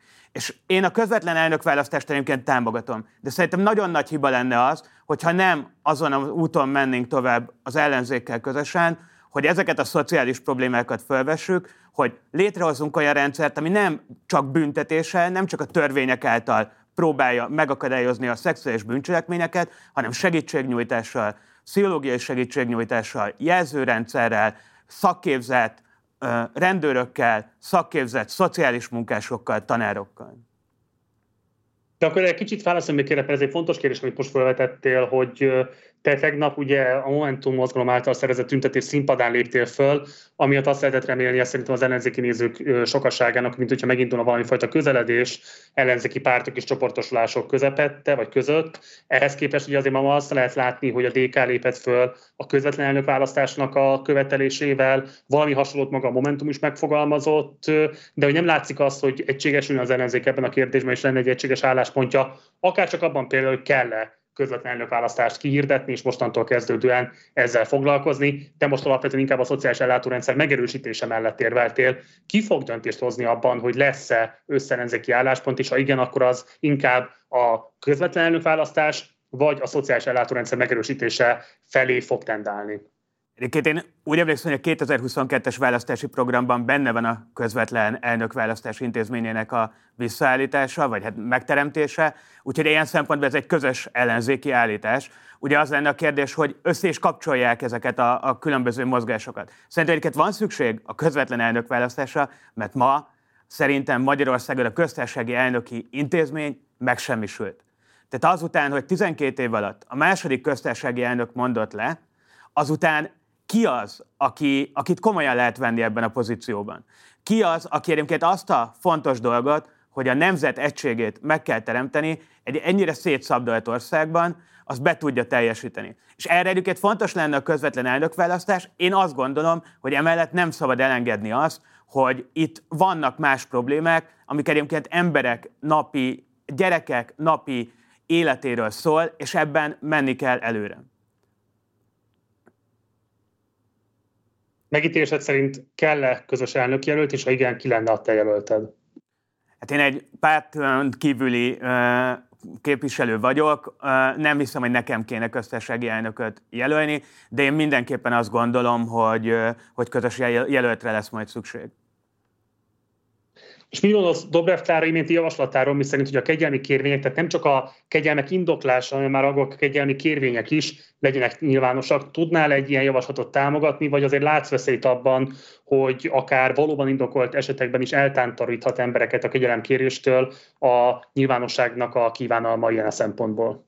Igen, ez már egy olyan nap, amikor elég sok néhány perc ezelőtt, vagy néhány tíz perc ezelőtt lévő dologra kell reagálni. Én alapvetően tudom támogatni ezt a javaslatot, de nyilván nem gondoltam még át ezt teljes egészében. Mit vársz most Orbán Viktortól? A te megítélésed szerint mit kellene tennie? Ugye a Momentum posztja szerint a háromból még egy bűnös hátra van, ez idézet volt az ő Facebook posztjukból. Lakner Zoltán pedig az előbb úgy fogalmazott, Orbán politikai ítélő képességét kell kérdőre vonni, miután már második köztársasági elnöke bukik meg. Te is úgy látod, hogy alapvetően maga Orbán felelősségét kell az ellenzéknek napirenden tartania? Hát azért ebben az országban ezt mindenki tudja, hogy ami politikailag történik a kormányban, azért Orbán Viktor a felelős, és nem nagyon történnek olyan dolgok, amik ne Orbán Viktor hatáskörén kívül történnének. Én azt gondolom, hogy az előző kérdésre is visszautalva, hogy abszolút tudnunk kell, hogy mi történt itt, és szerintem nagyon-nagyon sok kérdőjel van, és én azért ne, nagyon meglepődnék, hogyha itt az egyébként Varga Juditot kinevező Orbán Viktor, és egyébként hát lényegében a Novák Katalin kinevező Orbán Viktor, hiszen ő jelentette be, hogy Novák Katalin lesz a következő köztársasági elnök, emlékeim szerint nagyjából így is, hogy ennek a, a, a két embert kinevező miniszterelnöknek ne lenne politikai felelőssége, azt azért nagyon-nagyon-nagyon nehéz lenne ebben az ügyben állítani. És abban van politikai felelőssége szerintem, hogy lesz-e az áldozatok felé valamilyen kommunikáció, hogy ezt az ügyet egy ilyen pártpolitikai lezárással akarja elintézni, és nem lesz szó arról, hogy egyébként hogyan lehetne ezekben a helyzetekben segíteni az áldozatoknak, kéne konkrétan szerintem a bicskei áldozatok felé a Fidesznek kommunikálnia, és végezetül pedig, hogyha nyilvánosságra hoznánk ezeket a különböző döntési jogköröket, a, azt, hogy hogyan zajlott ez a döntés, akkor én sajnos azt gondolom, hogy itt még további politikai felelősségi kérdések is felmerülnének. Az ellenzék, a civilek, vagy igazából a sajtó sikerének látod azt, hogy Novák Katalin végül lemondani kényszerült, és Varga Judit is bejelentette a visszavonulását, vagy igazából arról van szó, hogy a kormány a saját csapdájába esett bele, értem ez alatt azt, hogy az elmúlt években rendkívül hangsúlyosan kommunikálták a gyermekek védelmét, a családok fontosságát és jelentőségét, és hát itt egy rendkívül súlyos ellentmondásba keveredtek végül. Szóval szerinted mi az, ami végül elvezetett, és a legfontosabb hatás volt abban az értelemben, hogy Novák Katalin lemondásához hozzájárult, és van ebből olyan tanulság, amit érdemes levonni és elraktározni az ellenzéknek a továbbiakra? Szerintem ez a szituáció egyébként nagyon sokban hasonlított a 2012-eshez, amikor Schmidt Pál mondott le. A, én akkor is szerveztem tüntetést, meg még bloggerként írtam elég sok blogposztot ezekről a dolgokról. Én azt gondolom, hogy mindegyik kell hozzá. Tehát ilyen ügyek akkor jutnak el egy lemondásig, hogyha folyamatosan fönn van tartva a közvéleményben, folyamatosan jönnek az újabb cikkek, folyamatosan jönnek az újabb politikai állítások. Hogyha csak cikkek jöttek volna, és a pártok, a politikusok nem állnak bele ebbe a dolgokba, nincs tüntetés, nincs kordonbontás, nincs akciózás a Fidesz különböző irodáinál, akkor nem lett volna az a félelem a Fideszben, hogy itt ez a, hogyha ez az ügy tovább megy, akkor fölmerülhet az, hogy miért kapott kegyelmet ez az ember, és fölmerülhet az is, hogy esetleg a Fidesznek erősebb politikai vesztesége van ebben. Tehát én, én, ahogy tegnap a tüntetésen is mondtam, szerintem itt a pártokat meg kell dicsérni abban, hogy ebben, ebben mentek előre és csinálták. Az lenne a jó, hogyha a következő ilyen esetekben is mennénk előre, csinálnánk ezeket a dolgokat, és nem engednénk el ezeket az ügyeket. És akkor záró kérdés hozzád, most ugye mindenki erre az együgyre fókuszál, de hát Novák Katalin regnálásában ez mégiscsak egyetlen esemény része. Most, amikor köztársasági elnöki bukása bekövetkezett, te hogyan értékeled átfogóbban Novák Katalin regnálását, és mondom még egyszer kifejezetten a köztársasági elnöki mandátumára értem ezt? Nekem Varga Judit egy fokkal fontosabb szereplő ebben az ügyben, abból a szempontból, hogy Varga Judit úgy mondott most le, hogy nem, nem bukott bele a Pegasus botrányba, nem bukott bele a végrehajtói maffia ügyébe, amivel én nagyon sokat foglalkozom, és hogy ebbe az ügybe bukott bele végül. Ez szerintem azért egy, egy nagyon erős kritika elfelé az ország felé, hogy uh, miközben százezrek életét tente tönkre például az a végrehajtási rendszer, amit ugye ezek a bűnözők mondtak tolba, akik most a vádlottak padján ülnek, és ennek nem lett következménye. Szerintem jó lett volna, hogy ott is, ott is van ennek az ügynek következménye. Jánbor András, nagyon szépen köszönöm, hogy elfogadtad a meghívásunkat, és mindezt elmondtad a nézőinknek. Minden jót neked, gyere majd máskor is. Köszönöm a meghívást. És hamarosan az utolsó vendégünk fog következni, Gál András, aki ügyvéde volt a bicskei áldozatoknak, akivel egy kicsit átfogóban szeretnénk beszélni a teljes ügyről. Elfogadta meghívásunkat, így lehetőségünk lesz őt magát is majd kérdezni. Azoknak a nézőinknek, akik esetleg frissen csatlakoztak volna be az adásba, mondanám, hogy a délután folyamán először Novák Katalin jelentette be lemondását a köztársasági elnöki posztról, majd pedig Varga Üdít egy Facebook posztban jelezte, hogy visszavonul a közélettől. A már meglévő tisztségeiről is lemond, és nem indul az európai parlamenti választáson sem. Ennek különösen azért van jelentősége, hiszen az eddigi tudomásunk szerint ő vezette volna a Fidesz EP listáját, hogy most a Fidesz hogy fogja kezelni ezt a helyzetet egyáltalában, eh, hogyan fogja a következő napokban kezelni azt a helyzetet, ami Novák Katalin lemondása miatt terület. Nos, ezzel is fogunk majd foglalkozni a következő időszakban. De a mai napnak igazából a legfontosabb kérdése, amivel még nem foglalkoztunk, az az, hogy mégis az áldozatok számára jelente bármit, jelentette bármit Novák Katalin lemondása, hiszen igazából lemondását bejelentő beszédében nem követte meg az áldozatokat, nem kért tőlük bocsánatot, sőt kifejezetten arra utalt, mint hogyha egyéni érzékenység kérdés lenne, hogy valaki megbántódott-e esetleg az általa gyakorolt kegyelem miatt, vagy sem. nem mástól, mint magától az ügyvédtől fogjuk tehát most megkérdezni, az áldozatok egyáltalában hogyan értékelhették Novák Katalin lemondását. Szervusz András, amint igaz, már itt is vagy velünk a stúdióban. Köszönöm, hogy elfogadtad a meghívásunkat. Szervusz. Az áldozatok közül többen azt kérték, hogy az ő nevükben igyekezzek nem nyilatkozni, mert majd ők elmondják, hogy ők mit gondolnak és mit éreznek. Ez még nem ebben a fázisban volt, amikor egy lemondás megtörtént, hanem még előtte. Én azt gondolom azonban, hogy én úgy értettem a köztársasági elnöktől, hogy ő elnézést kért az áldozatoktól. Lehet, hogy az általánosságban volt, de minden esetre elnézést kért. De azt gondolom, hogy ha még konkrétan elnézést is kért volna a kegyelem egy áldozat ügyében, egy büntetőeljárásban az a tizedik lépcső. És ha egy alkotmánymódosítás a kegyelem kérdésével foglalkozik, akkor a tizedik lépcsőhöz nyúj hozzá, és az nem változtat azon, hogy évtizedes küzdelme van egy áldozatnak abban, hogy előjöjjön és sikerre vigye az ügyét. András, hadd idézem akkor pontosan az ex-elnök asszonyt, mert hogy ő ugye úgy fogalmazott a lemondását bejelentő beszédében, idézem, bocsánatot kérek azoktól, akiket megbántottam, és minden olyan áldozattól, aki úgy érezhette, nem állok ki mellette. Mit gondolsz erről a mondathoz, mit gondolsz erről a mondatról, mit gondolsz erről a megfogalmazásról? Legjobb, legbölcsebb az lenne, ha nem a elnökasszony megfogalmazásáról beszélnénk, hiszen mindvégig találgatások voltak azzal kapcsolatosan, hogy vajon egyáltalán látta-e a köztársasági elnök a kegyelme gyakorlásakor, vagy az igazságügyi miniszter a kegyelme gyakorlásakor az elé, elvileg elő, elé kerülő aktát. Vagy esetleg csukva volt az az akta, vagy esetleg olyan találgatás is volt, hogy az igazságügyi miniszter negatív jelzése e, terjesztette föl. Tehát ez egy találgatás volt, és nagyon sokan, mivel nem találják benne a logikát, hogy az köztársasági elnök kegyelmet adott, például én is ezen a párton voltam, arra gondoltam, vagy, vagy többen is arra gondoltak, hogy valószínűleg, ha látta volna, nem írta volna így alá a kegyelmet. Úgyhogy én nem boncolgatnám azt, hogy ez a kijelentése milyen. Szerintem az áldozatok is azon gondolkodtak, hogy vajon ez miért született nem akarlak semmilyen módon sem provokálni, de nem vagy kicsit megengedő egyébként Novák Katalina szemben, amikor azt mondod, hogy felvethető az, hogy nem volt tudatában igazából a cselekedete súlyának, és ő ilyen szempontból nem biztos, hogy mérlegelte azt, hogy pontosan mi mellett is dönt.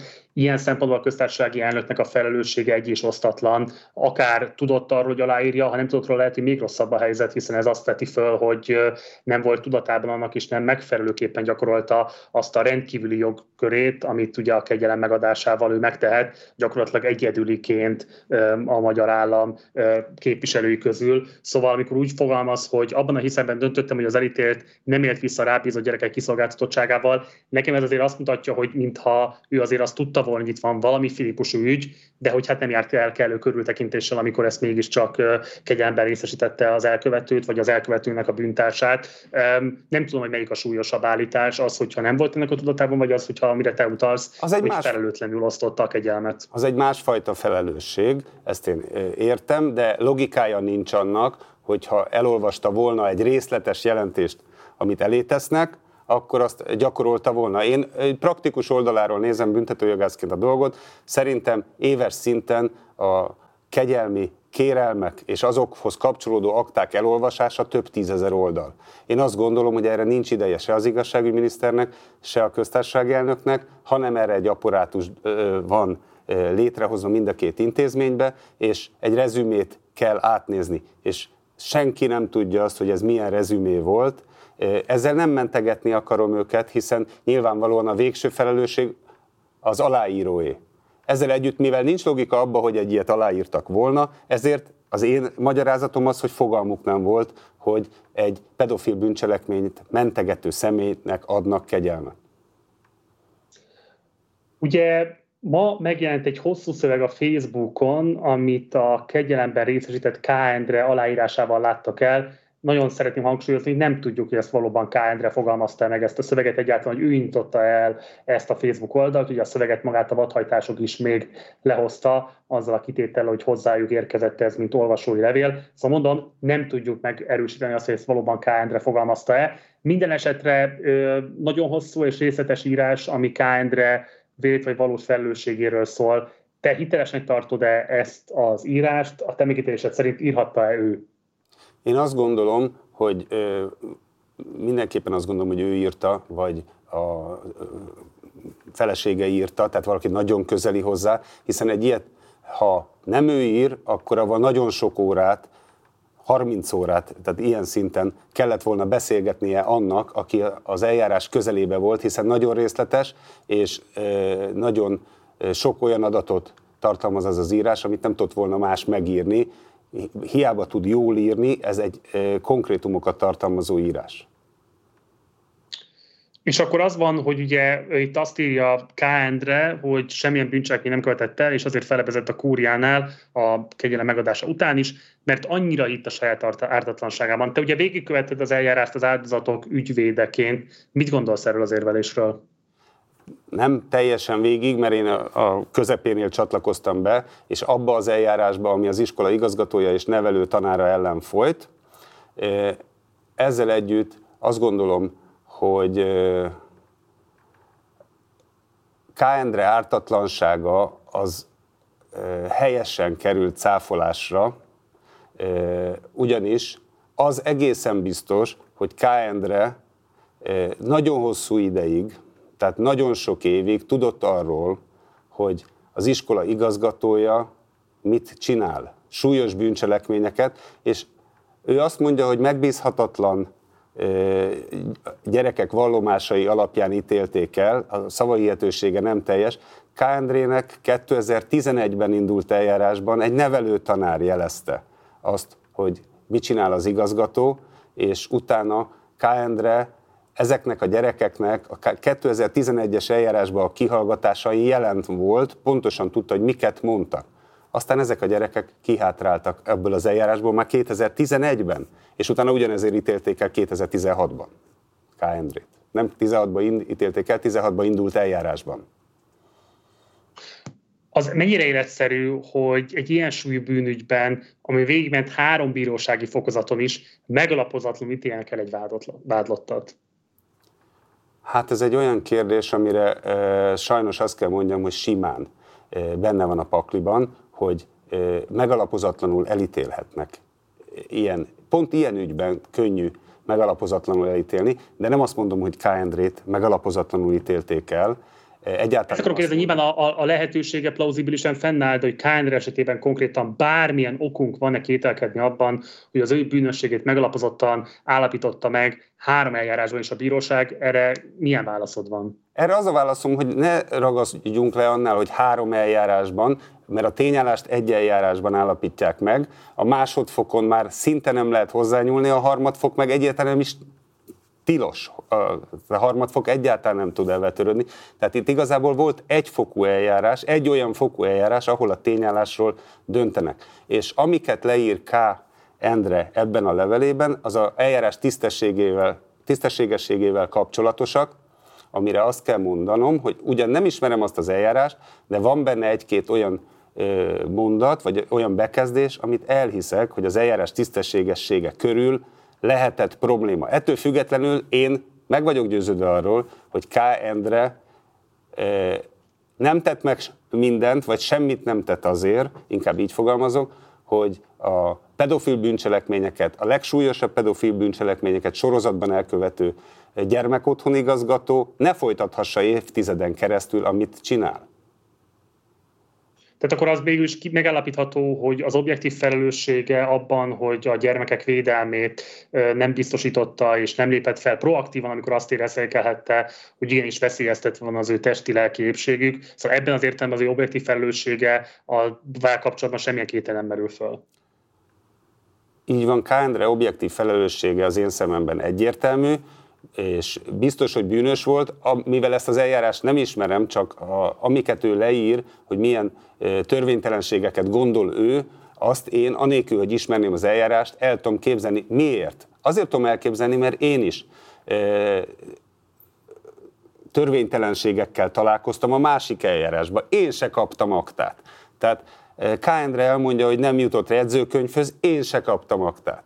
Tehát én nekem hat hónapomba telt, amíg a 12 sértetből 8 sértett sérelmére elkövetett bűncselekményben volt meghatalmazásom, hogy a sérteteket képviseljem, és arra hivatkozással nem kaptam aktát, hogy így megismerném a másik négy sértetnek a személyes adatait, és hogy velük mi történt, erre nincs jogom, hiszen zárt tárgyalás van, úgyhogy nem adok. És arra meg nincs időm, mondta a bíró, hogy kitakarjam a, annak a négynek a, az adatait és a velük történt dolgokat a több ezer oldas aktából, úgyhogy ő nem ad aktát. Így aztán másodfokon kellett aktát szereznem, de másodfokon a büntetőiroda azt mondta, hogy majd ha a tanácselnök megengedi, akkor kaphatok aktát, holott nincs ilyen a BL-be, hogy egy ügyvéd akkor kaphat csak aktát, ha a tanácselnök megengedi. Ott is ö, hónapokig tartott, amíg aktám lett. A tanácselnök természetesen megengedte, hiszen tudta a törvényt, és aztán ö, lett aktám.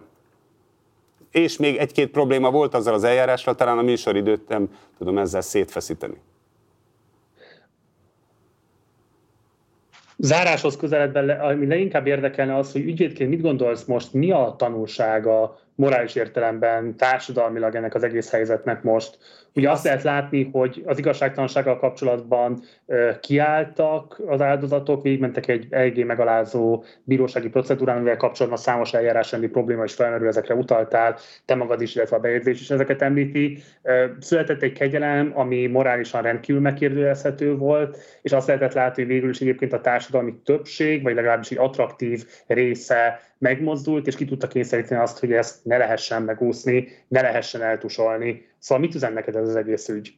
Én azt szeretném, ha nem nekem, hanem a, azoknak, akik tenni tudnak, nem csak egy alkotmánymódosításban, ami ingyenes, gyakorlatilag nagyon olcsó egy alkotmánymódosítást keresztül vinni a parlamenten, nem csak a, ebben merül neki ennek az ügynek a tanulsága, hanem abban, hogy a, nem csak a tizedik lépcsőhöz nyúlnak hozzá egy áldozat hozzásegítéséhez az igazsághoz, hanem az első lépcsőtől kezdenénk, elkezdenénk a gyermekotthonokat, az iskolákat, ki, kell, ki kellene találni, hogy hogyan, mert én látok egy csomó másik áldozatot, aki nem mer előjönni, és azért nem mer előjönni, mert nincs hova fordulnia. Ez nagyon fontos, bocsáss meg András, tehát azt mondod, hogy a praxisodban van olyan áldozat, vagy akár mondhatni is, hogy áldozatok, akik egyébként megalapozottan fölállhatnának és kérhetnének jogorvoslatot, de nem mernek, mert nem érzik azt, hogy az intézményrendszer képes lenne védelmet biztosítani a számukra. Igen, vagy föl is álltak, és kudarcot vallottak.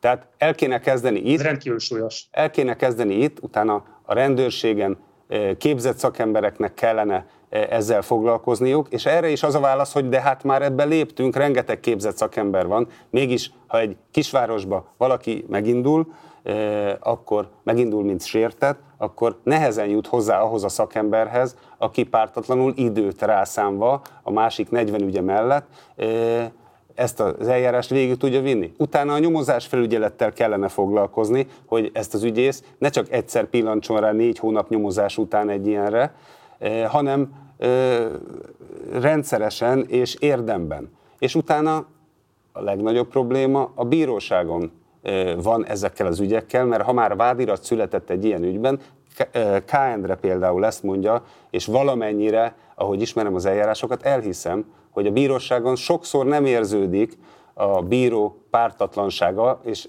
élből elhiszi azt, ami a vádiratban le van írva. Pedig a vádirat az egy vitairat, pontatlan lehet, és egy részletes bizonyítás kell az eljárásban a bíróságon is. És ez, ez, ezen a fonton sincs meg. Tehát se a rendőrség, se az ügyészség, se a bíróság nem jeleskedik az ilyen áldozatvédelmi ügyekben. És akkor még, bocsánat, még van egy e, faktor, hogy ez a típusú bűncselekmény, ez azzal jár, hogy nagyon nehezen tudnak megszólalni az áldozatok évekkel, évtizedekkel esetleg később, vagy soha. Tehát valahogy éreztetni kellene az áldozatokkal, meg kellene, rá kellene jönni arra, hogy kik lehetnek az áldozatok, és éreztetni kell velük, hogy van értelme. És A tanulsága ennek a tizedik lépcsőben meghozott kegyelemnek az volt, hogy nem érdemes. És azt kellene érezniük, hogy érdemes előjönni, mert lehet felelősségre vonni, és meg lehet a, húzni azt a vonalat, hogy ha már velük megtörtént, ugyanott több ne történjen. Ez azt gondolom, hogy rendkívül fontos zárszó. Valóban azt gondolom, hogy ha valamiben mindenkinek van lehetősége hozzátenni azért, hogy a bántalmazás ne maradjon büntetés nélkül, ne maradjon megtorlás nélkül, ne maradjon figyelem nélkül, az az, hogy legalábbis az áldozatok felé mindannyiunkkal, tehát közösen küldjük a szolidaritásunkat, illetve a megerősítésünket, hogy nincs okuk a szégyenkezésre, és merjenek segítséget kérni, és hogyha egyébként ezt megteszik, akkor minél többen álljunk melléjük, és segítsük az ő érvényesülésüket. Nagyon szépen köszönöm, hogy itt voltál velünk a mai este folyán, és köszönöm szépen, hogy mindezt elmondtad a nézőinknek. Köszönöm. Minden jót neked, gyere majd máskor is. Köszönöm. És Gál Andrással készített interjúmmal most az adásunknak, a rendkívül adásunknak a végre értünk, amelyet Novák Katalin eh, lemondása miatt szerveztünk. Ugye az adás alatt közben Varga Judit is bejelentette lemondását. És fontos fejlemény, nem sokkal 7 óra után Magyar Péter, Varga Judit volt férje, közölte a Facebookján a következőket. Ugye róla azt kell tudni, hogy mostanáig a Volánbusz igazgatóságának és a Magyar Közút igazgatóságának volt a tagja. Szóval ő közölte az alábbiakat, idézem, a mai napon benyújtom a lemondásomat mindkét állami társaságon betöltött pozíciómról. Szintén lemondok a részben állami tulajdonú MBH bank enyertében viselt felügyelő bizottsági tagságomról. A lemondás mögött nem szakmai okok állnak, és most jön az igazán izgalmas része a Facebook bejegyzésének, így fogalmaz Magyar Péter, egy percig sem akarok olyan rendszer részese lenni, amelyben az igazi felelősök nők szoknyája mögé bújnak, ahol Tónik, Ádámok és Barbarák vígarhöketnek a markukba, miközben gondolkodás nélkül feláldozzák azokat,